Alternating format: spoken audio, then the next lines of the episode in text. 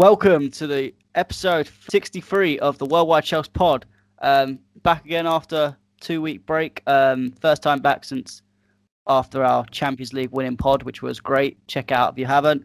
Um, got a nice set of guest list today. Uh, started with Marv. How you doing, my man?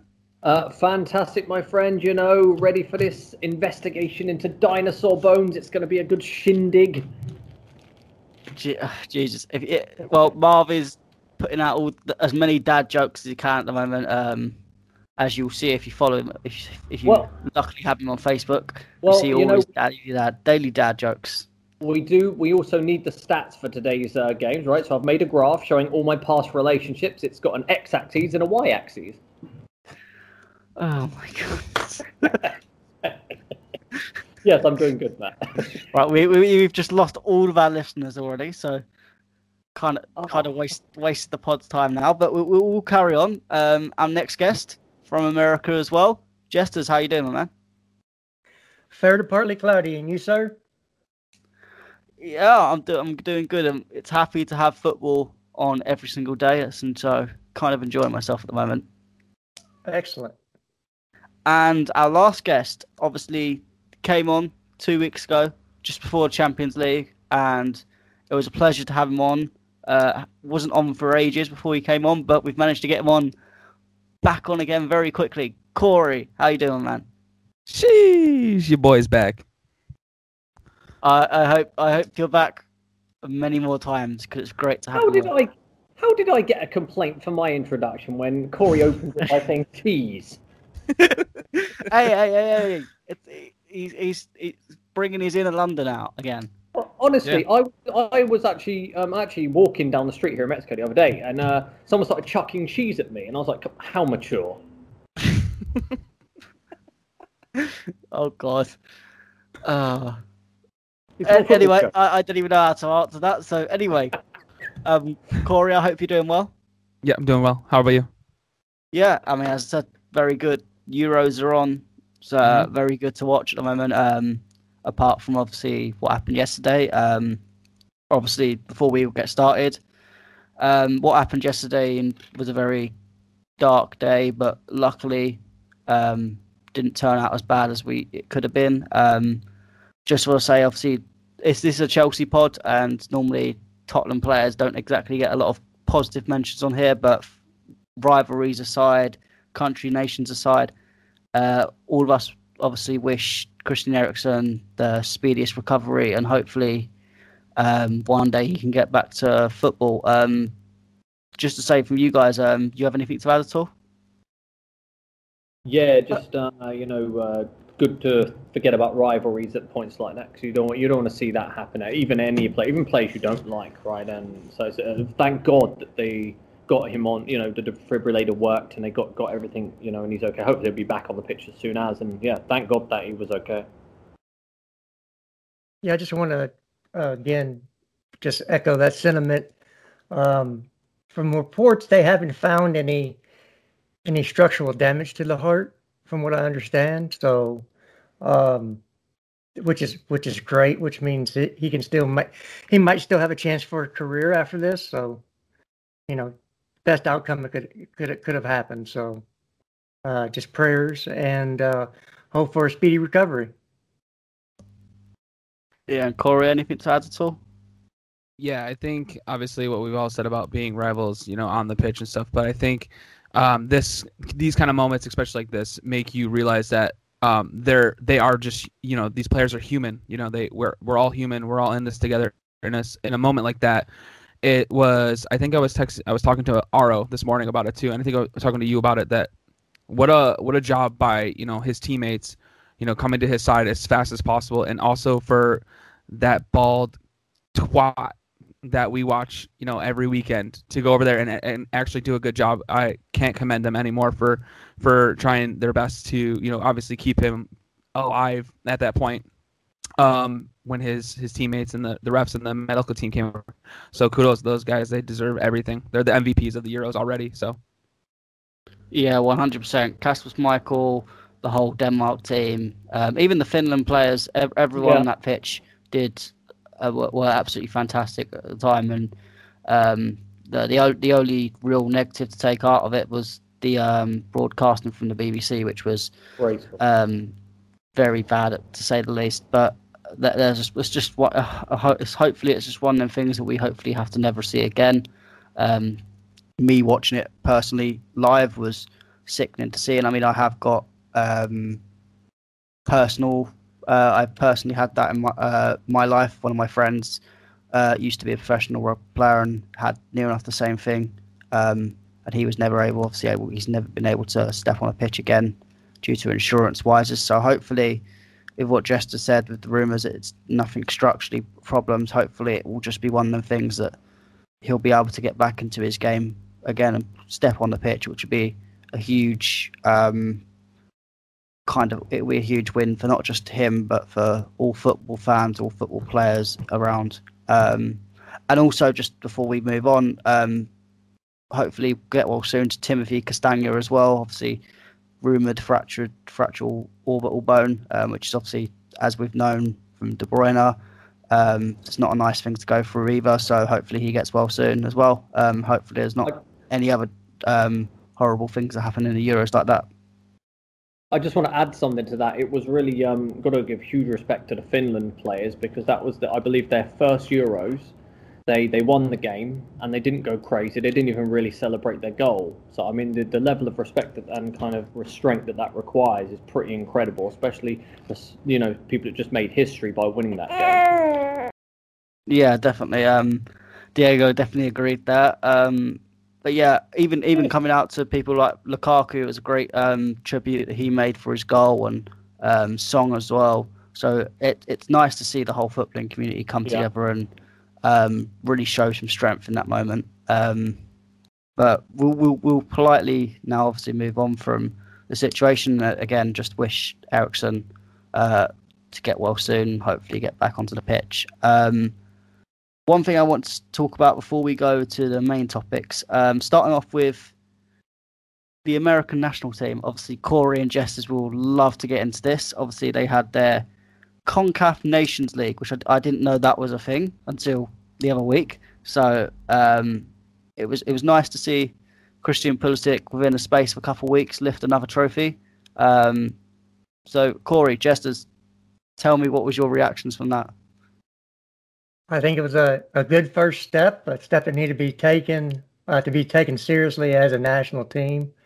Um, I don't know if any if if you got got to watch it at all or have seen any replays, but you want to talk about a rivalry that's unparalleled in the world. Um, Mexico, United States is just uh, a, a step beyond anything that you'll you'll see in the footballing world uh, worldwide. It's uh, it's one of those things where it, there's no love lost at all, um, and it goes back years. It's been that way. Um, some of the some of the fans were aw- totally awful. But we need to say that um, the game had to be stopped for three minutes for homophobic uh, slurs, um, and then of course the debris being thrown at players. That stuff is absolutely unnecessary. Um, you're a fan, right?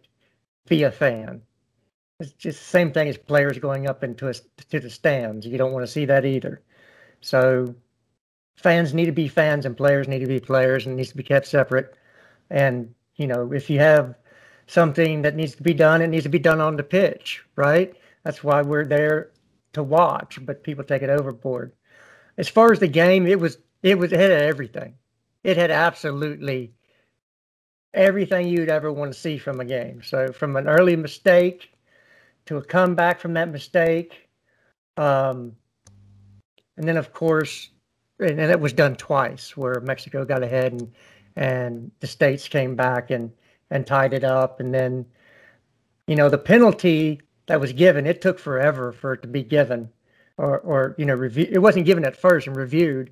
Uh, the manager Tato Martinez was sent off for putting his arm around the uh, referee while he was doing the the VAR review.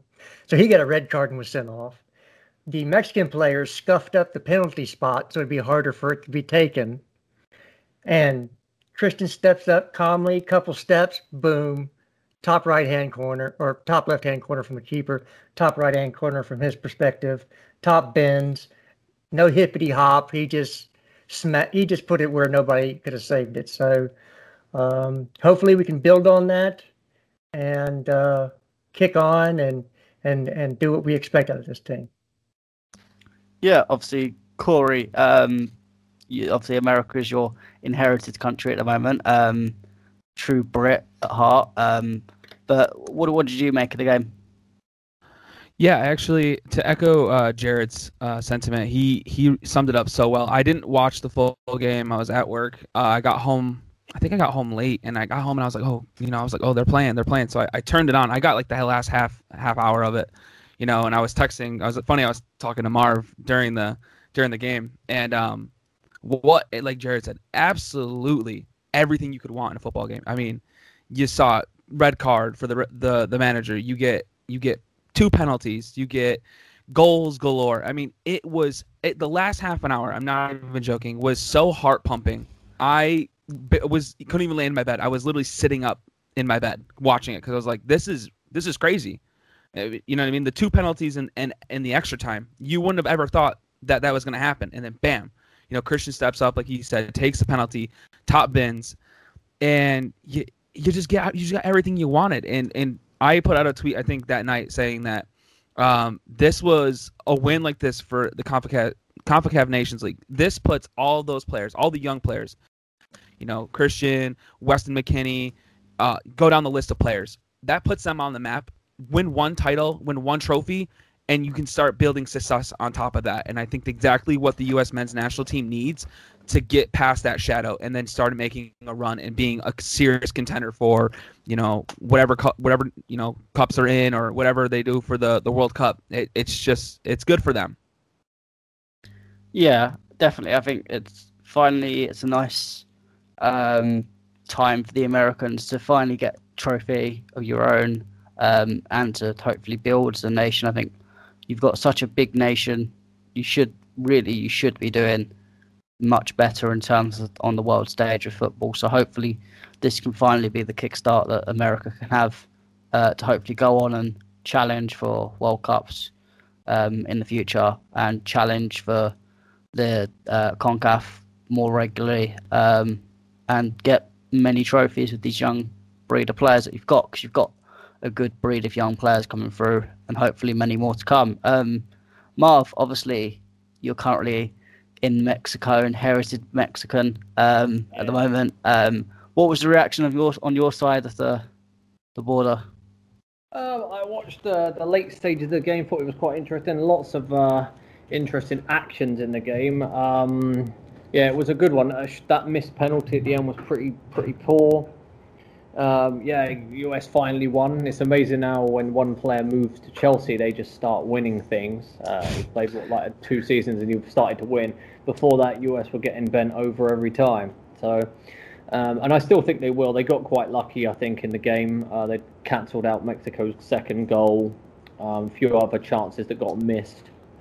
And uh, I mean, yeah, I still, I mean, a lot of people saying it's a golden, you know, generation of young players. I'm not seeing what other people are seeing. There are some good players. I like Reyna and obviously Pulisic and Dest is pretty okay, but they had better players than that in 2002. They had like Donovan and Beasley and McBride and Onyewu and all these kind of really good pl- players that really could have played in big leagues, in my opinion. Some did. Um, so I think that there is a lot missing. If you look, there was one um, centre back that was playing there called Acosta. He just I've never seen such a bigger bum in my life. Um, there are some awful players in this team, and and also a pretty clueless coach. Uh, I'm glad that they managed to get a win. I was kind of neutral. I kind of probably was slightly leaning towards Mexico, hopefully winning, but um, I think that um. It's good that they've actually got something on the board to show for it because you know what it's like when you don't get anything to show for it. You know, like Tottenham, um, for your golden generation, you win nothing. So it's good that they were actually able to win, and they played well. It's good that Pulisic was the the scorer because obviously he's the, he's the main guy, and I'm uh, glad to see him win stuff. Yeah, definitely. I think it's nice for Christian Pulisic to win trophies. I think there there there are. I do agree with you a bit. I do think there are obviously some weaknesses in the American team. But I think it's nice that at least a fair few of the team is now in Europe playing in the big leagues, and hopefully they can develop their career and them few players that are quite good can really take the team on and take it to where it hopefully should be. Um, whether there'll be more talent coming through, obviously only Jesters and Corey can kind of keep us up to date properly on that. Um, but hopefully there is talent that comes through, and it'd be really nice to see USA do well in a few competitions um, in the future. But we'll have to wait Definitely. and see. Definitely, I was Um, always a fan of them when I was younger. Um, I, I really liked watching. it. I loved, I really loved Beasley and Donovan. I don't know, I just really levitated towards those players when I was younger. So yeah, hopefully they'll they'll get another great team. Definitely. Um, and staying with you, Marv. Obviously, next point to talk about is obviously uh, England kicked off their European Championship campaign today with a nice little one 0 win over Croatia. Um, obviously, Marv, I know you're not the biggest fan of international football and definitely not the biggest fan of Southgate. But how did you think the England Yeah. team did done today? Um, yeah, I mean, I'm glad that they got the win. Uh, when you look at that lineup, uh, very, very surprising seeing um, like certain players in there that I don't rate. Um, but I'm actually quite surprised they got a quite, you know, win against Croatia. Don't really, I mean, you know, statistically, didn't look like losing it. Um, more possession, probably more chances. Um, uh, so yeah, I'm actually generally quite impressed. The fact that a team with Tyrone Mings and Kieran Trippier and, and kind of players like that were able to win. I mean, I was looking at the squad, hoping for you know Chilwell, Reese, as you or maybe Ben White and centre back. But actually, they did did fairly well for the players that they got. Um, would like to see more of like Jude Bellingham and Jack Grealish maybe. I'm playing some more against. I think there's like some of the better players that we have in, in the squad. But yeah, can't complain. You can never complain about a win.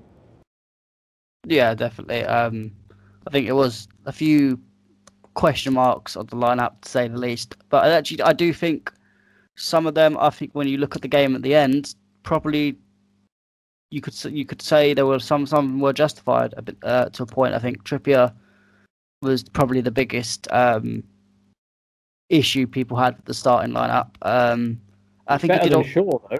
I think I, I, think I think he yeah I think he did a he did a good job. I think the problem I had I think he did a good job and did a, in what he was doing, but the only problem I had is whenever we needed someone just to put in a whip across in first time, obviously Trippier's just right footed, so he's he wasn't able to do that, and you'd get that from a Chilwell, you'd get that from a Shaw at least.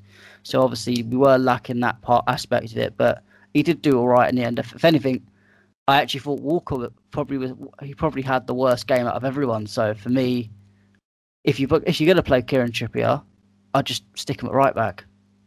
He Obviously, isn't too if- bad if- though. Yeah, he's not a bad He's player, not don't get me wrong, but it's just I don't, I was confused at why he played left back. But Yeah, that no, confused I- me. That, that confused me too. I, again, you you have Harry Kane, who's known to be a poacher, a finisher in the box, and from your left side, you can't you can't whip a left-footed cross in because you have a right-footed player there. And for Chilwell not to even be in the squad, I mean, Southgate, you're taking the piss, man. This guy just won a trophy with a defensive performance and an offensive performance. He's been playing brilliantly. I mean, what else do you have to do to get in the team? Really? I mean, do these play these some of these players have something on Southgate? I mean, they got nudes on him or something? Because there is no reason why Walker and Trippier should have been the fullback pairing. yeah, There, I there- there's just there's just no reason for it. yeah, definitely. I mean, the, the the part the part that was worse for me is when they interviewed Southgate and told, asked him about it, and he went on to mention that he's kind he's frust- it's unfortunate that they have to put out 26 man squads because he'd prefer to have a 23 man squad because he didn't he doesn't want players to tell players that they're going to miss a game or miss the tournament. So from that, I I got the idea that if it was a 23 man squad like a World Cup, Sancho, Chilwell, and then you'd assume Ben White would not have made it to the World World Cup, wouldn't have made it in the squad. But yeah, you're going to take two injured players in Maguire and Rashford. You know, both of them are have been And injured. Henderson. and Henderson, and you're going to put two goalkeepers on the bench. Yeah, I think you, you always take two goalkeepers. I think that is a normal thing where you do take two goalkeepers. So I understand that. That's the rule. yeah. So I, Yeah, I that's- kind of understand the two the two On the goalkeepers on the bench? bench. Yeah, that's the rule according to um, I think how UEFA does for this competition for the Euros that they're required to have two goalkeepers. no matter what. Which is stupid, by the way. It makes utter that makes no Yeah. sense whatsoever. Yeah, it doesn't. Oh, when, when does anything make sense with UEFA? Good point. Fair. I mean, they pl- they made Denmark and Finland play last night, so Yeah. Um, yeah, that that was very. I was very surprised that that game's carried on. Um, Corey, obviously you are a Brit at heart, so tell me, is it coming home? It's coming home. Um, I, I, I, I just wanted to point out. I think one thing I, I think Southgate wanted to do also was if you if you paid attention to the game a little, like I was watching it, I was also paying attention. I think he he kind of had inspiration, kind of from like what a, what Pep does a little bit, because you can see there was there was points where Kyle Walker wasn't even playing. He wasn't even playing like right back. Like when they were they were going more forward and the ball came back to the center backs, he was playing almost in a three. Same thing for when Trippier was back. Like they were both playing equally in a, in a three center back, and it was so weird. So they weren't getting as wide because they already had Sterling and you had Mount. They were getting wide, and and obviously Foden. They were all getting wide, so it was kind of weird. There, it was like a strange like tactical setup he had. I think he was just coping with the fact that he was going to give and be like, if Rice and, and Phillips don't get the ball in the midfield, they're gonna want to they're gonna want to push up, and Kyle Walker's the fastest guy. He's probably the fastest guy in the whole pitch. So he was like, if they get for, too forward, at least he knows that he can he can catch back. But he had a, a, a shit game, so it doesn't even matter. So yeah, it reminded me more of Ole than Pep. It really Yeah. did yeah, because they were playing protect the back 2 Mhm. Because let let's get it straight. If you play a top five team in the world with a pairing of Mings and Stones, you're you're, you're not going to do very well. Yeah, Uh, I, I think I, I also think that um it was mainly cover for Stones. There was a point where Stones got caught out, and he was he's slow. Like I didn't realize how slow he is. He was slow. So I think that's also why he was playing. He played right. Well, I think why he played right back is because he was covering for why Stones because Stones isn't can't catch up with the pace. I think that's exactly why he played, which is a shame because he, like I said, he had a terrible, terrible game. That one pass to trying to play that crossfield ball, and it literally just hit one of the Croatian players. I was like, what was the point? I, I don't know. I don't. That's just my opinion, though.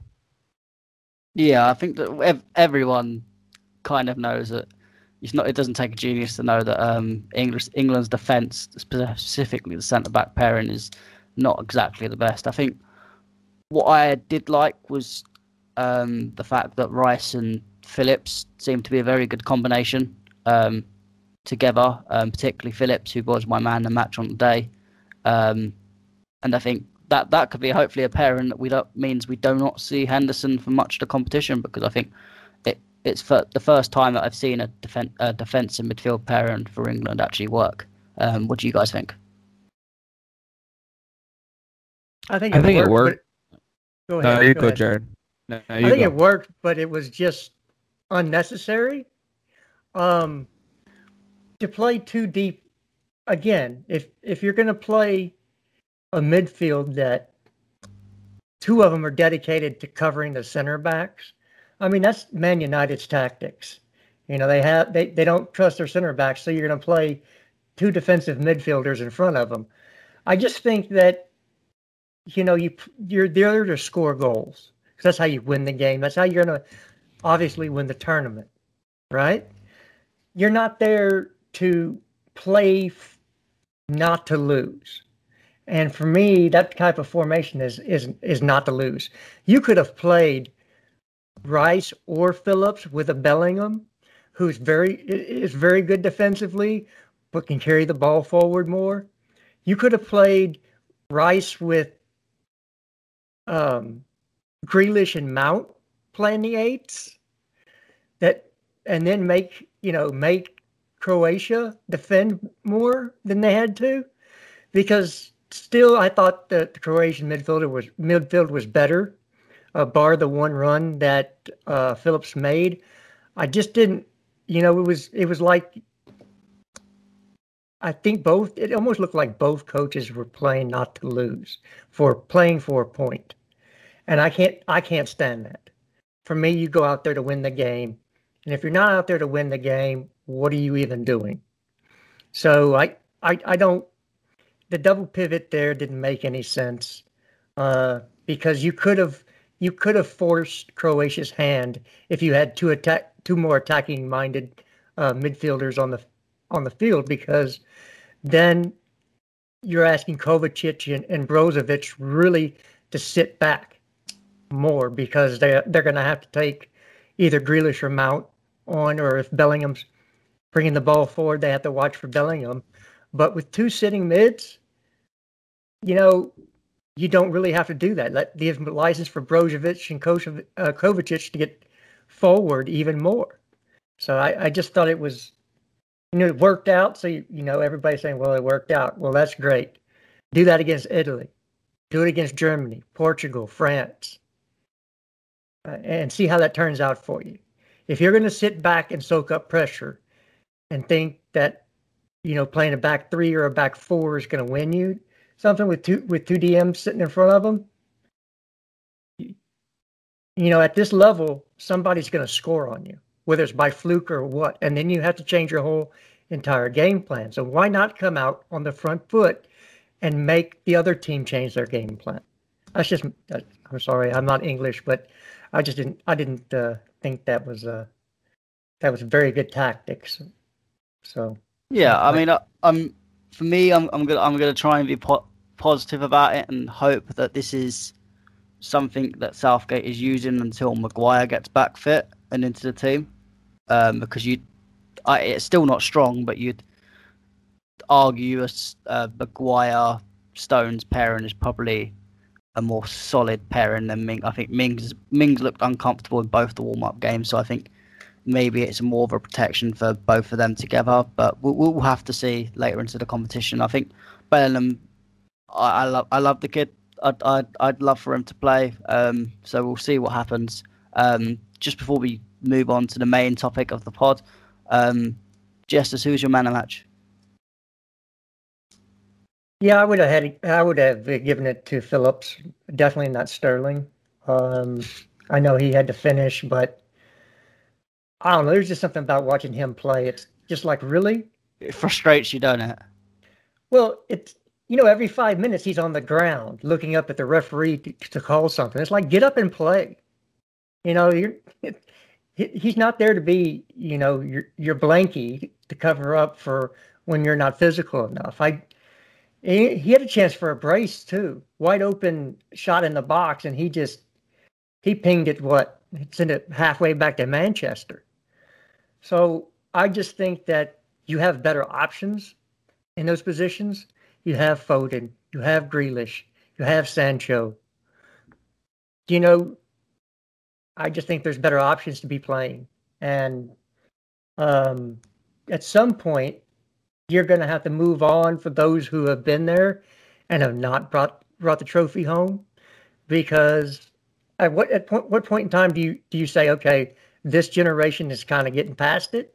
Let's bring the new generation in because, you know, we've got what, another year, two years, year and a half till uh, the World Cup opens. Don't you want these young players to get that experience? Because they're going to be the ones that are coming up hungry in their prime. So I don't know. That's my thoughts on it. Yeah, yeah, I I agree completely with that. Um, Corey, I know you said I think you said in I remember you saying in the chat that you thought Phillips is in the match as well, but do you want to say your yours and why? Uh, mine is obviously Kalvin Phillips. I don't think anyone. I think everyone did their job. I thought Harry Kane was kind of lackluster, personally. Um, there was a couple of times he he picked up the ball like towards midfield and he kind of ran with it a little bit and then like turned it over. I just kind of I don't know. I don't know if it was just because of how the setup was.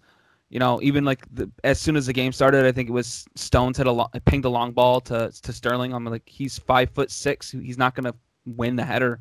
So what was the point? You know. So I think he was he's clearly I think he was the best player on the pitch. I think he's just the one who who outshined. I think Rice obviously helped him shine a little more. He was able to make more runs. I think I don't you know I don't really remember him doing that for Leeds personally. I, I don't really remember that too much, but um, Sterling underwhelming, even though he scored a goal. Foden actually, I didn't, I didn't mind Foden too much. Um, I think that left foot, that left foot swinger he had and hit the post. I think he was unlucky. I thought that was a, a brilliant strike. Mm, And yeah, I think he's just I think he's the best one and like Pickford too much. I don't really like Pickford at all anyways. I think there's better goalkeepers. No, no, no one does. Yeah, I don't Yeah, I know. I actually liked him and uh, I think it was the World Cup. I actually was like, wow, he's he's pretty good and then uh he to be like that to be fair to him though, he, he he's always really crap for Everton and club, but when it does come to England, he does step up a little bit, and he does yeah, he does he's he's never I don't think he's ever had a massive hiccup yeah. with England. I It's mean, always outside of England where he gets his reputation. I want I want to say he saved the penalty in the in the in the World Cup. Am I correct? Like it was a it was a pretty I don't know. I I vaguely remember. Yes, I I think, think, it was did. a penalty save, and I was like, "Oof, what stones on that guy." Um, but yeah, I think the setup. was- I think it was.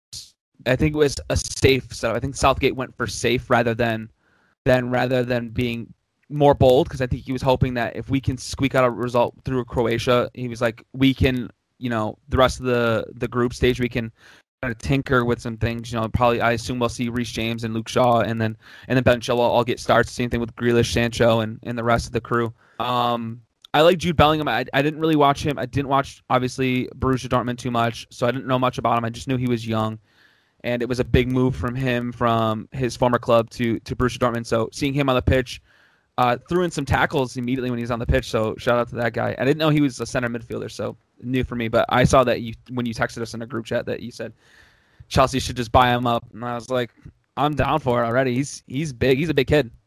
Yeah, it, it, it, I know Marv rates him as well, so uh, Yeah, I both of definitely, definitely, I definitely rate Bellingham. I think he's uh, got a lot in front of him, and I think he's, pr- yeah, he's definitely a good player. I wanted him to go to the Euros. I definitely think he's he's good enough. Um, I'd even start him in the game, so I'd probably go with him and Rice. I mean, that Phillips guy did definitely play well, but I would definitely play uh, Bellingham. Yeah, the fact that he's 17 as well, it's just Yeah, mad. youngest player in the in the Euros to ever to ever play. I think that was what they said on the on ESPN at least this morning that they said he's the youngest player to ever have either started or come off the bench ever in the Euros. Yeah, I remember. I think Walcott was younger for the World Cup, but I He think didn't Euros, play. You're right. Did he not play in the He World did- Cup? Oh, I'm pretty. I think they took him. Um, I remember Sven saying he was excited about him, and I don't think he even played a single match. Ah, fair enough. I mean, that that would- doesn't that does not surprise me from Sven Goran Eriksson at all. but um, Marv, before we move on from the England match, um, first of all, man of the match, and I'll ask you the same question as Corey: Is it coming home? Um, Tyrone Mings, and yes, no, um, I think that um, if you're having to pick someone, uh, Mount. Uh, no, hard really. None of them really stood out apart from that Phillips guy. Um, probably was slightly better player, good passing range, quite a decent player. Um, yeah, probably him. And I think there's there's a chance for it to come home, but they've really got to got to do something with the lineup and stop giving kind of charity minutes to bums like Rashford. He will cost us. And, and he did in the last one in the World Cup. Every time he got subbed on, he literally just ran into tackles or wasted things. And, and nothing will change. This player will never change. We'd be much better off just sticking, uh, throwing Jack Grealish, putting Jack Grealish in because he can create a good chance. Kane can score a goal. But Sterling's still a bit useful there. They should definitely focus on what they're. So uh, there doesn't seem to be a set plan. So there's definitely got to be a bit of luck. Keep playing against bum teams, and we should be okay. Should have a chance. Yeah, definitely. I mean, for me, I'm, I'm kind of like you. I hope it comes home. Um, there's a chance, but I think at the end, there's uh, if we get France at any point, I think it's I think it I think no one's beating France personally, unless France mess it up for themselves like they did in 2016. Um, but we'll have we'll have to wait and see. We've got a few weeks of beautiful football every single day, so we'll have to wait and see for that. Um, moving on to now, the main um, topic of the pod is this year's season's player ratings for Chelsea. Obviously, we're a bit behind compared to everyone else uh, due to commitment issues from me and kind of getting over the Champions League. I think now we're out of that whole positivity of the Champions League. Everyone's a 10 out of 10, and we could probably make this a bit more fairly judged throughout the whole season. Um, obviously, I won't include Caballero and Andrew just because they haven't really played enough any minutes at all. Um, but we'll go through every single player of the squad. I'll ask each of you player rating and a short reason why. Um, with five being the average rating, and then so and so good or bad after that. Um, and we'll start basically straight away with number one goalkeeper Edouard Mendy. Marv, how would you rate Uh, Mendy's season and why? 10 um, because we won the Champions League. And uh, Are you going to say one of the- 10 for everyone? Yes, that's exactly what I was planning to do. Um, but no, Mendy for me was actually potentially the player of the season. I mean, we, we conceded what like four goals. It's a record in Champions League. Um, key saves. Only one game or two games where I felt like he did absolutely nothing, and that was during the last games of Lampard. Um, absolutely amazing throughout. We lost the FA Cup because he didn't play because we played a bum in his position. Um, an absolutely wonderful signing. Great price, great value. Uh, complete ten. Interesting. I, I wonder whether you, everyone's going to get a 10 for you, Marv, or is it going to be Maybe. just players? Interesting. We'll see. Um, Corey, what was your rating of Mendy over the whole season and why? You know, I was gonna do this. I was gonna do the same thing. Marvel was. I was about to give everybody a ten. I mean, you win the Champions League. It, it, it almost. It's almost a ten for everybody. I don't care who it is. Almost. Oh, this is going to be a very short episode if everyone said 10. Um, if you want a realistic, um, I think I would give him an eight. I am uh, on par sentiment with Marv. I think it, he could have, he could easily win Player of the Season. I think he- what he's done, keeping us obviously with clean sheets, but I think it's almost a comfortability thing that like you know he's back. Like when we had Kepa the year before, it was kind of like. Mm, you know, any game this man let, in a goal. But with Mendy, it feels like he he makes those those top bin shots or those comfortable saves a little bit more comfortable. It comes out from his goal like his box, and he can catch a save. He can catch it, and I just feel more comfortable when he's there. So I'm gonna give him an eight. Fair enough. Um, Jesters, what's your rating of Mendy and why? I guess I'm going to be the Russian judge. You know, they're known for giving low scores, but I I I, I think Mendy was is an eight, um, and that'll be.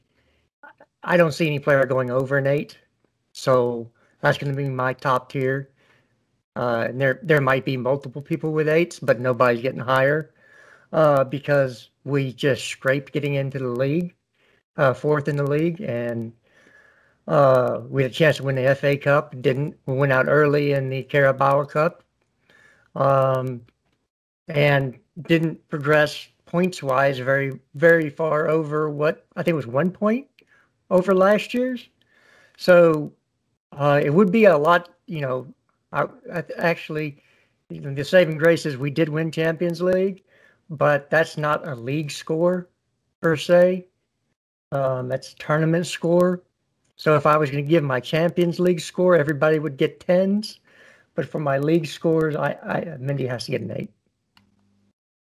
Fair enough, fair enough. I mean, I'm happy that you're not going to give everyone tens. Um, be nice to have a little bit of a different view. Um, for me, I'm going to go in between Marv and then Corey and Jesters. I am going to say a nine. Uh, again, I think nine will be my height. I know what for me, no one gets a ten. Um, I, I know we won the Champions League, but over the long season, I think there was too many issues with the uh, team overall. So I think Mendy was probably one of the best players. Was my was in second for me in terms of getting player of the season. Um, didn't really put a foot wrong in many matches. I think probably if you pick games out, probably the Leeds match you made that mistake, um, but didn't cost us anything.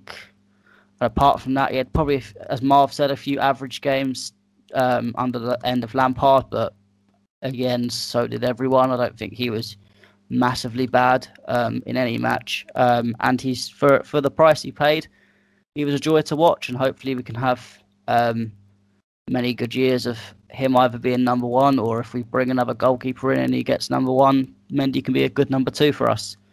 Um, now moving on to second choice goalkeeper, Mr. Knee Slide in the Champions League final, uh, Kepa Arrizabalaga.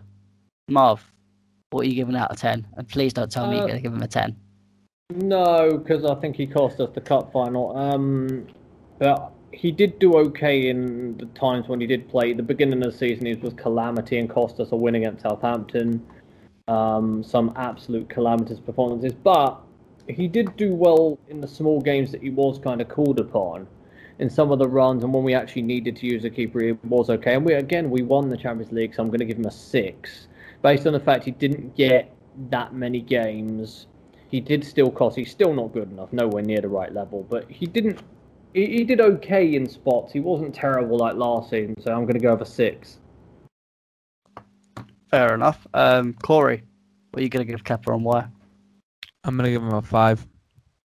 Um, and why? I mean, obviously the grace of winning a Champions League. I think for everybody that I think probably we all pick is that the Champions League redeems and forgives almost everything. Um, but I think there there's still like those risks and those mistakes that he has. I, I don't know what it is, but um, I just don't trust him. Um, I don't trust when he starts. I don't um, I don't trust when he's in the box. I don't I actually don't even trust him on the bench. I feel like he would just let something go right if he was on the bench. Um, so I'm just gonna give him a five, just bang average. And Jesters, how are you gonna rate Kepa? Wow, I was gonna go six at first, but after that, I'm gonna think I'm gonna go right in in, in the middle and go five point five. Um, I don't think he's a starter in, in the Premier League. I think his level is below that. Um, you know, he, I don't blame him for the the FA Cup loss. I know everybody thinks that Mendy would have saved that. I just, it's just very hard to say that. I, I, I can't say, well, in hindsight, maybe that would have happened. I, I don't I don't function that way. So I just think that um, you know he improved when Tuchel came in. So there's almost a Tuchel score and a, and a, and a Lampard score. Uh, if you can t- if you can limit the shots he gets on on on goal and where those shots come from, he's decent. But if he has to face a lot of shots and uh, the closer range shots or any, you know, any type of uh, thing that happened during Lampard's reign, he, you know, you could see his fragility. So 5.5. Yeah, I mean, for me, I, I will actually agree completely with Jesters. Uh, I do think 5.5. I think uh, it would be higher. I do. I, I do portion some blame to him in the FA Cup final, but I'd argue there are also other players that were bigger blame for the goal even getting to that point um, before the save. Um, and he did credit to him as when as you said when he when Tuchel came in, he did put some good performance in. I think he played like five or six matches, and all of them were clean sheets. So it's it, it is to see Kepa get clean sheets is a big surprise for us. So that in, in his own level of performance, that is not too bad for Kepa. So I, I would say a tinsy bit, a tinsy wincy bit above average, probably is just about right. Didn't play too many games, so couldn't get a rhythm. So yeah, I think 5.5 for me is what I'd give Kepa. I think that's a good rating, but I understand everyone else's ratings, um, their reasons behind it. Um, obviously, we said we're not going to rate Caballero because uh, did he did he make an appearance this season at all? Ten. No. No, he didn't. Nah. Yeah, I thought so. So obviously, um, to go on to that, um, obviously Caballero has uh, been released from the club. Um, just uh, just to say that before we move on, uh, credit to the player. Thank you for coming to the club. Uh, done some quite. It has done some memorable moments as a second and third choice goalkeeper, um, and a pleasure to be around the dressing room. And we can say probably he was more of a legend here than he was at Man City because he won a European Cup with us.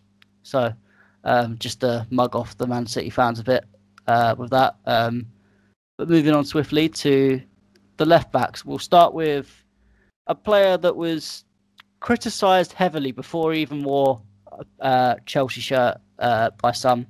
Um, ben Chilwell. Um, start with Marv. What would you rate Ben Chilwell's uh, season? Um, I'm giving him an eight because he was key in us winning, uh, especially that goal against Porto.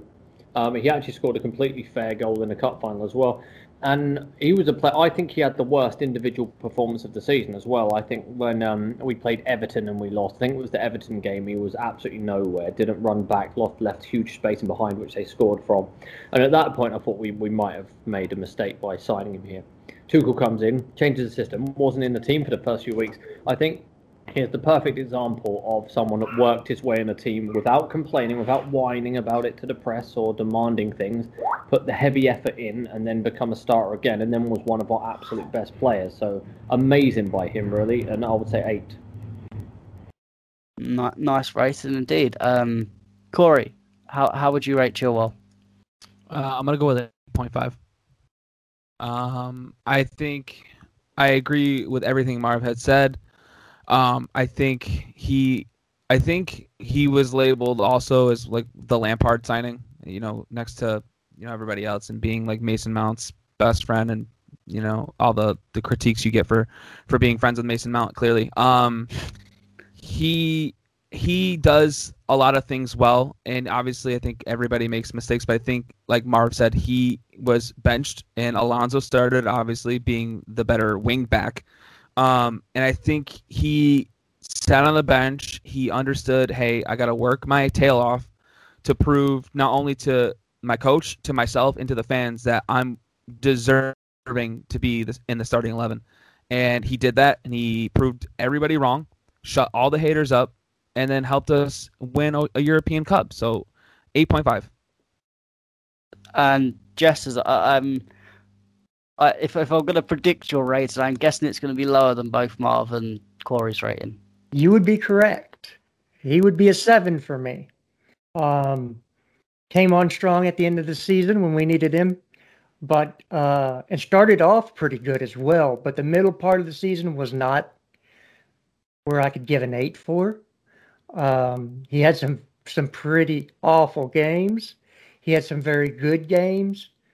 Um, and so for me, he's a seven. Again, I, I throw the tournament of the Champions League out because for me, the season rating, I think for for me that that's based on the Premier League and the, and the trophies around the Premier League. Uh, so for me, he's a seven, which is still a high score. I mean, that's two above average.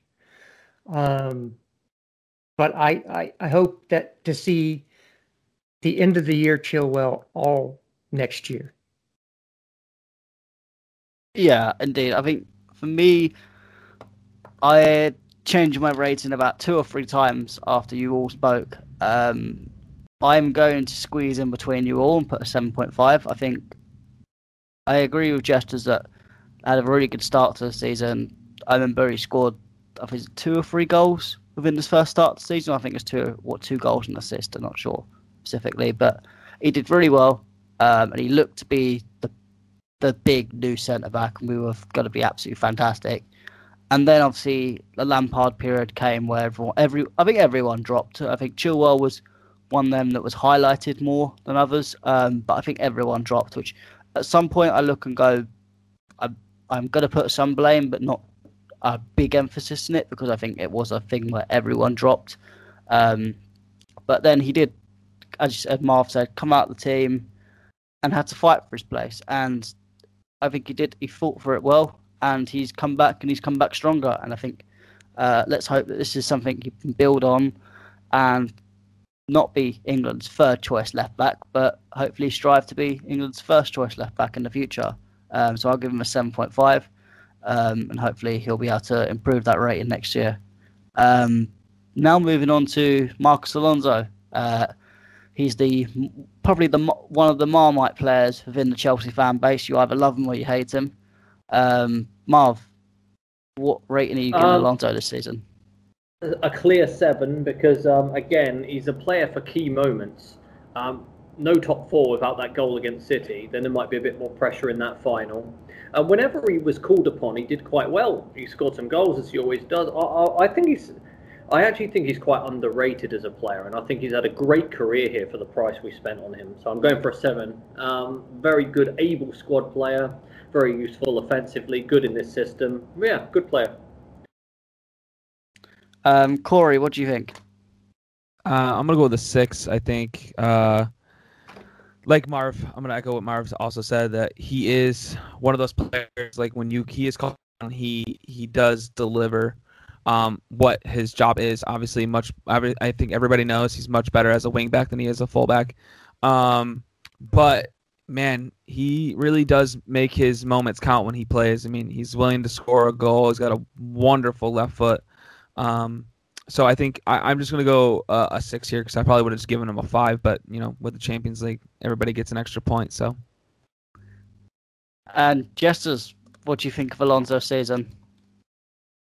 Well, I, I think he gets a zero for the first half before Tuchel, because you know if we're forgetting the West Brom game, um, which was the last time we saw him under Frank, I, I believe is that, is that not correct? Yeah, I think he even started playing Emerson above him at that point. Yeah, so um man. So if I think he was a seven under Tuchel and a zero under Frank, I'll give him an average rating of five.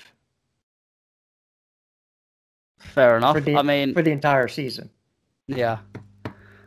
I mean, for me, this is going to be where probably emotions take over this rating. I, I am gonna I'm gonna give him one of the lowest ratings of the season and give him a four. Um, for me, that does hang massively on the moment at West Brom. I think people have a lot of moan at Kepa uh, for what he did in the final, um, which obviously I know the West Brom game isn't as big of an occasion as that, but the way he reacted under Lampard and he did that, it's unforgivable and it's not what I want for a player here, and that's why I couldn't care less of how good he is, how many goals he scores. He doesn't have a. He, it, it is the beginning of the end for him. For me, I would I would sell Emerson this summer. Um, I'd probably keep Alonso just because it's hard to sell two left backs, and we're going to be spending enough on certain strikers. Um, so I don't think we have the time to get a backup left back, but I think eventually next season Alonso has to go, um, and I, I, don't think he should be a big part of the season. I think Chilwell should take the majority reign, and if we do get Hakimi in, maybe Hakimi could play on the left side because I know he can. Because I, I just he the only the only the only highlight of Alonso's season is that Man City goal. But for me, if I look at the moment uh, the, uh, West Brom, I look at the moment at Man City. I know the Man City thing made a difference between top four, but I just can't. I can't. I can't. It takes. It takes a lot for me to forgive Alonso for what he did. Um, so my my rating's going to be very low at a four, um, and we'll leave it at that for Alonso. Um, Emerson, next player on the list. Obviously, he didn't play a lot, but Marv, uh, give me your rating for him and why. Three um, not good enough for the club. Whenever he plays, I'm pretty disappointed. Uh, hit and miss, can't defend, gets done on the inside every time he ever plays. Um, lovely that he got on against Atletico with his first touch and scored. That'll be the legacy that he leaves at the club, which is, you know, not too bad for the price we paid, but uh, sell as soon as possible. Not even as a squad player, not at the required level, in my opinion. And Corey, do you agree with that? Yeah, I'm gonna give him a. Th- I'm actually gonna give him a three. Um, the only redeeming quality I think he had all year was that one goal in the Champions League, and that is the only thing I can remember off the top of my head. So a three.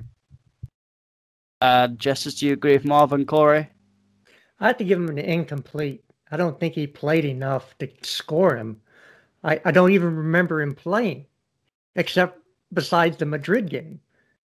Uh, I think you, had him in the you had him in the Tottenham game where he made the mistake to make it one-one, and then we lost to them on penalties. Carabao Cup?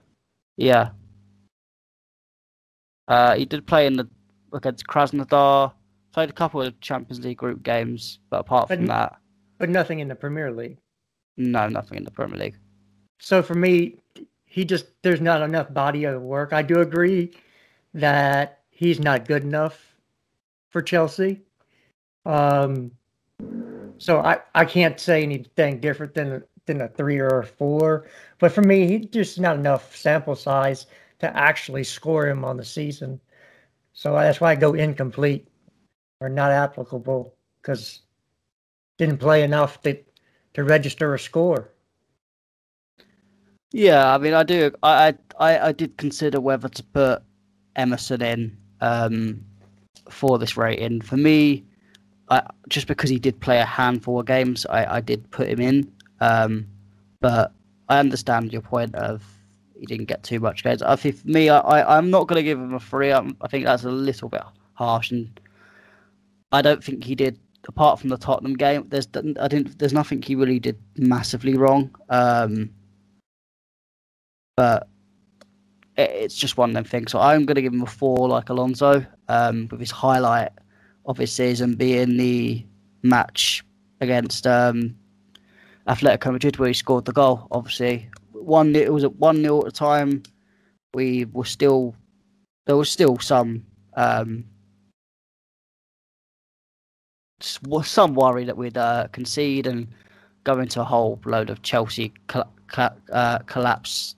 Um, so yeah, it's one of them things. Um, so yeah, I'd give him a, a four. I mean, I'm just looking at the amount of games he played. He made two appearances in the Premier League, six appearances in the Champions League, and five in the FA Cup, and two in the Carabao Cup. So that's what 11, 15 all season. So I suppose it is kind of enough overall competitions, but I do agree he only played two Premier League games, so it's kind of hard to judge him a little bit. Um, I understand your uh, rating Jesters. Um, moving on from the left backs, finally, um, we've got three left backs to do. Sounds like Southgate squad. Um, the amount of fullbacks we've got. Um, new signing, Thiago Silva. Marv, tell me about Thiago Silva's rating. Um, I'm kind of probably about an eight because of not exactly what he brought to the pitch. Because actually, I mean, he probably made more mistakes than the other centre backs, but um, what he brought to the pitch and off the pitch as well at the same time was obviously very helpful because we lacked in experience, we lacked in leadership, and I think when he came to the club, that's you know we have had an upturn, and I think he played a huge part in his range of passing, which was fantastic. Um, general ideas fantastic, great great tackling, was really good in, in key games. Um, so yeah, definitely looking forward to it. Um, but uh, yeah, no, he he was great and well deserving of, of an eight score, I would say. Yeah, so, sorry to disturb everyone right now. I've just seen that Netherlands have scored. What a shame. I was hoping I was hoping Ukraine would get get yeah, the result. They'll do it. They'll do it okay, but they've just conceded now, so it's unfortunate. Um, Corey, what would you rate Silva and why? Um, I'm gonna give him an eight. I think, uh, unfortunately, some injuries and his age have showed. Um, but like Marv said, um, he what he's brought to the table uh, with his experience, his um, his state of mind. You know, those things are almost unrateable. You know, those things are so appreciated to the likes of like younger players like Christensen. You can obviously see like a lot with Reece James. You saw uh, during the Champions League after the Champions League final, he was hugging him and taking pictures, and you know, you can tell like those guys, the younger guys, they obviously appreciate someone who has who's been at the top, top, top of of football, and I think having him in, at the club, kind of like what JT did at the end of his tenure, it just it raises the level and it helps those guys get better, and that's what we want at the club. So I'm gonna give him an eight. And Jesters, how how would you rate Thiago Silva's season at the club? Yeah, I would give him an eight as well. Um, because again, he he brought solidity to that back line. Um, he's just class when you see him play, and it's un- unfortunate we didn't get him a couple of years ago, you know, when he still had more. Uh, but you know, of course, his fragility is showing at that age. Uh, as as the oldest person here, I can tell you things don't get easier when you get older. Uh, so uh, for me, he's an eight, uh, probably for a different reason than Mendy, uh, because I think that with with him starting to play, the whole demeanor of the center backs changed. Uh, so for me, he's he's leader. He's the leader of that group, and uh, for me, he should be captain next year. Yeah, I mean, for me, I'm I'm going to agree with most of you and put and give him an eight. Um, I think it should he have not got injured in that March period where he was out for about five six weeks, and it was quite a fairly cr- crucial point of the season where we were maybe dropping a little bit in results. Um, he probably would be up a Mendy be given a nine. I mean, he's been near on perfect apart from play. It seems West Brom is the kryptonite of Thiago Silva apparently because obviously that was where he's made his two biggest mistakes. Obviously, got sent off in the second game. Um, first game had that slip, which, if I'm honest, it was it was one of them things. I remember Kovacic shouldn't have passed it to him in the first place, but and then it was just one of them things that can happen to anyone. I don't think he didn't mean it. It was just an unfortunate situation for him to be in. But apart from that, he's been fantastic. He does bring that leadership in the defence, um, and I agree. We sh- imagine imagine if we got him in his prime. Um, honestly, I think John Terry will always be the goat in terms of defenders, but I think Thiago Silva would have gave him a run for his money um, because he, he is. I think John Terry is the best defender in terms of positioning, intelligence, but I think you look at a technically gifted centre back, Thiago Silva is one of the best on the planet, um, arguably ever. Um, and it's it's a pleasure to have him at the club, and hopefully next season he can um, be as good as he can for as much. Because I, I do predict that he will fall off towards the end of the season a little bit. It's one of them things as just as rightly pointed out, when you're at that age, it does suddenly fall off and then it, you can't get back. So um, we'll have to wait and see. And if it does happen, we'll have to be supportive of it. We'll have to understand that it may happen. And if that time comes, then the other centre backs are just going to have to step in and do their best. Um, but we'll have to wait and see next season how it goes. And hopefully he can stay good for another season and we'll see what happens. Um, but yeah, eight eight would be a good rating for me. And um, long may the silver reign continue. Um, Marv, we're going to go on to one of your favourite players in the world, Antonio Rudiger. Give oh, me your rating. 10. Absolute 10. Um, player of the season. Idiots wanted him to be sold, said he had no future at the club. That just shows that fans don't know fucking shit. Um, it's it was it was always a good player, always had it all, but this time he's been. I mean, actually, was even better than I expected. I always rated him as like the maybe the second or third best centre back in the league when Van Dijk was number one, and I thought Rudiger was up there in the top two. I think Laporte was pretty pretty good, um, but actually this season, you know, across Europe, he's been the best. Whenever he's played, he's been awesome. He made that one mistake with the own goal, fine, that can happen. Uh, it wasn't just his mistake either and um, just been awesome. Absolute colossus. That sliding tackle against Foden, that was a certain goal.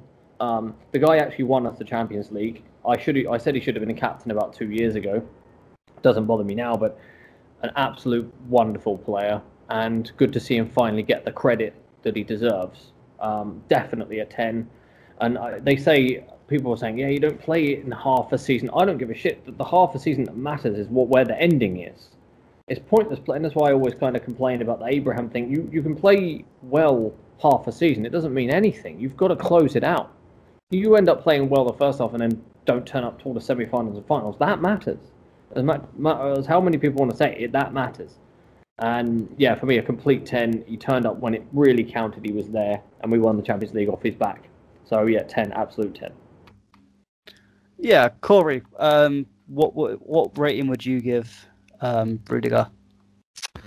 Um, I if it was me, if I was joking around, I would give him a ten, obviously too. But me being realistic, he's gonna get a nine. I think Marv is right. I was one of those people I think last year who said that I thought Rudiger wasn't good enough and he should be sold. I ate my words like a true man, and um, he has really turned it around when Tuchel came in, and he has shown his value. I, I actually think if Silva is is not healthy or isn't playing, that Rudiger actually should be captain. I think he he has the grit, he has the stones, and he's the type of guy that you know when he's out there, you know, don't mess with the dude. He will. He's gonna fuck you up. Like he clearly looks like the type of guy who's gonna fuck you up. Um, he he's been other, I guess, bar Mason Mount, he's been since Tuchel came in, he's been the most consistent player. Um, no mistakes really.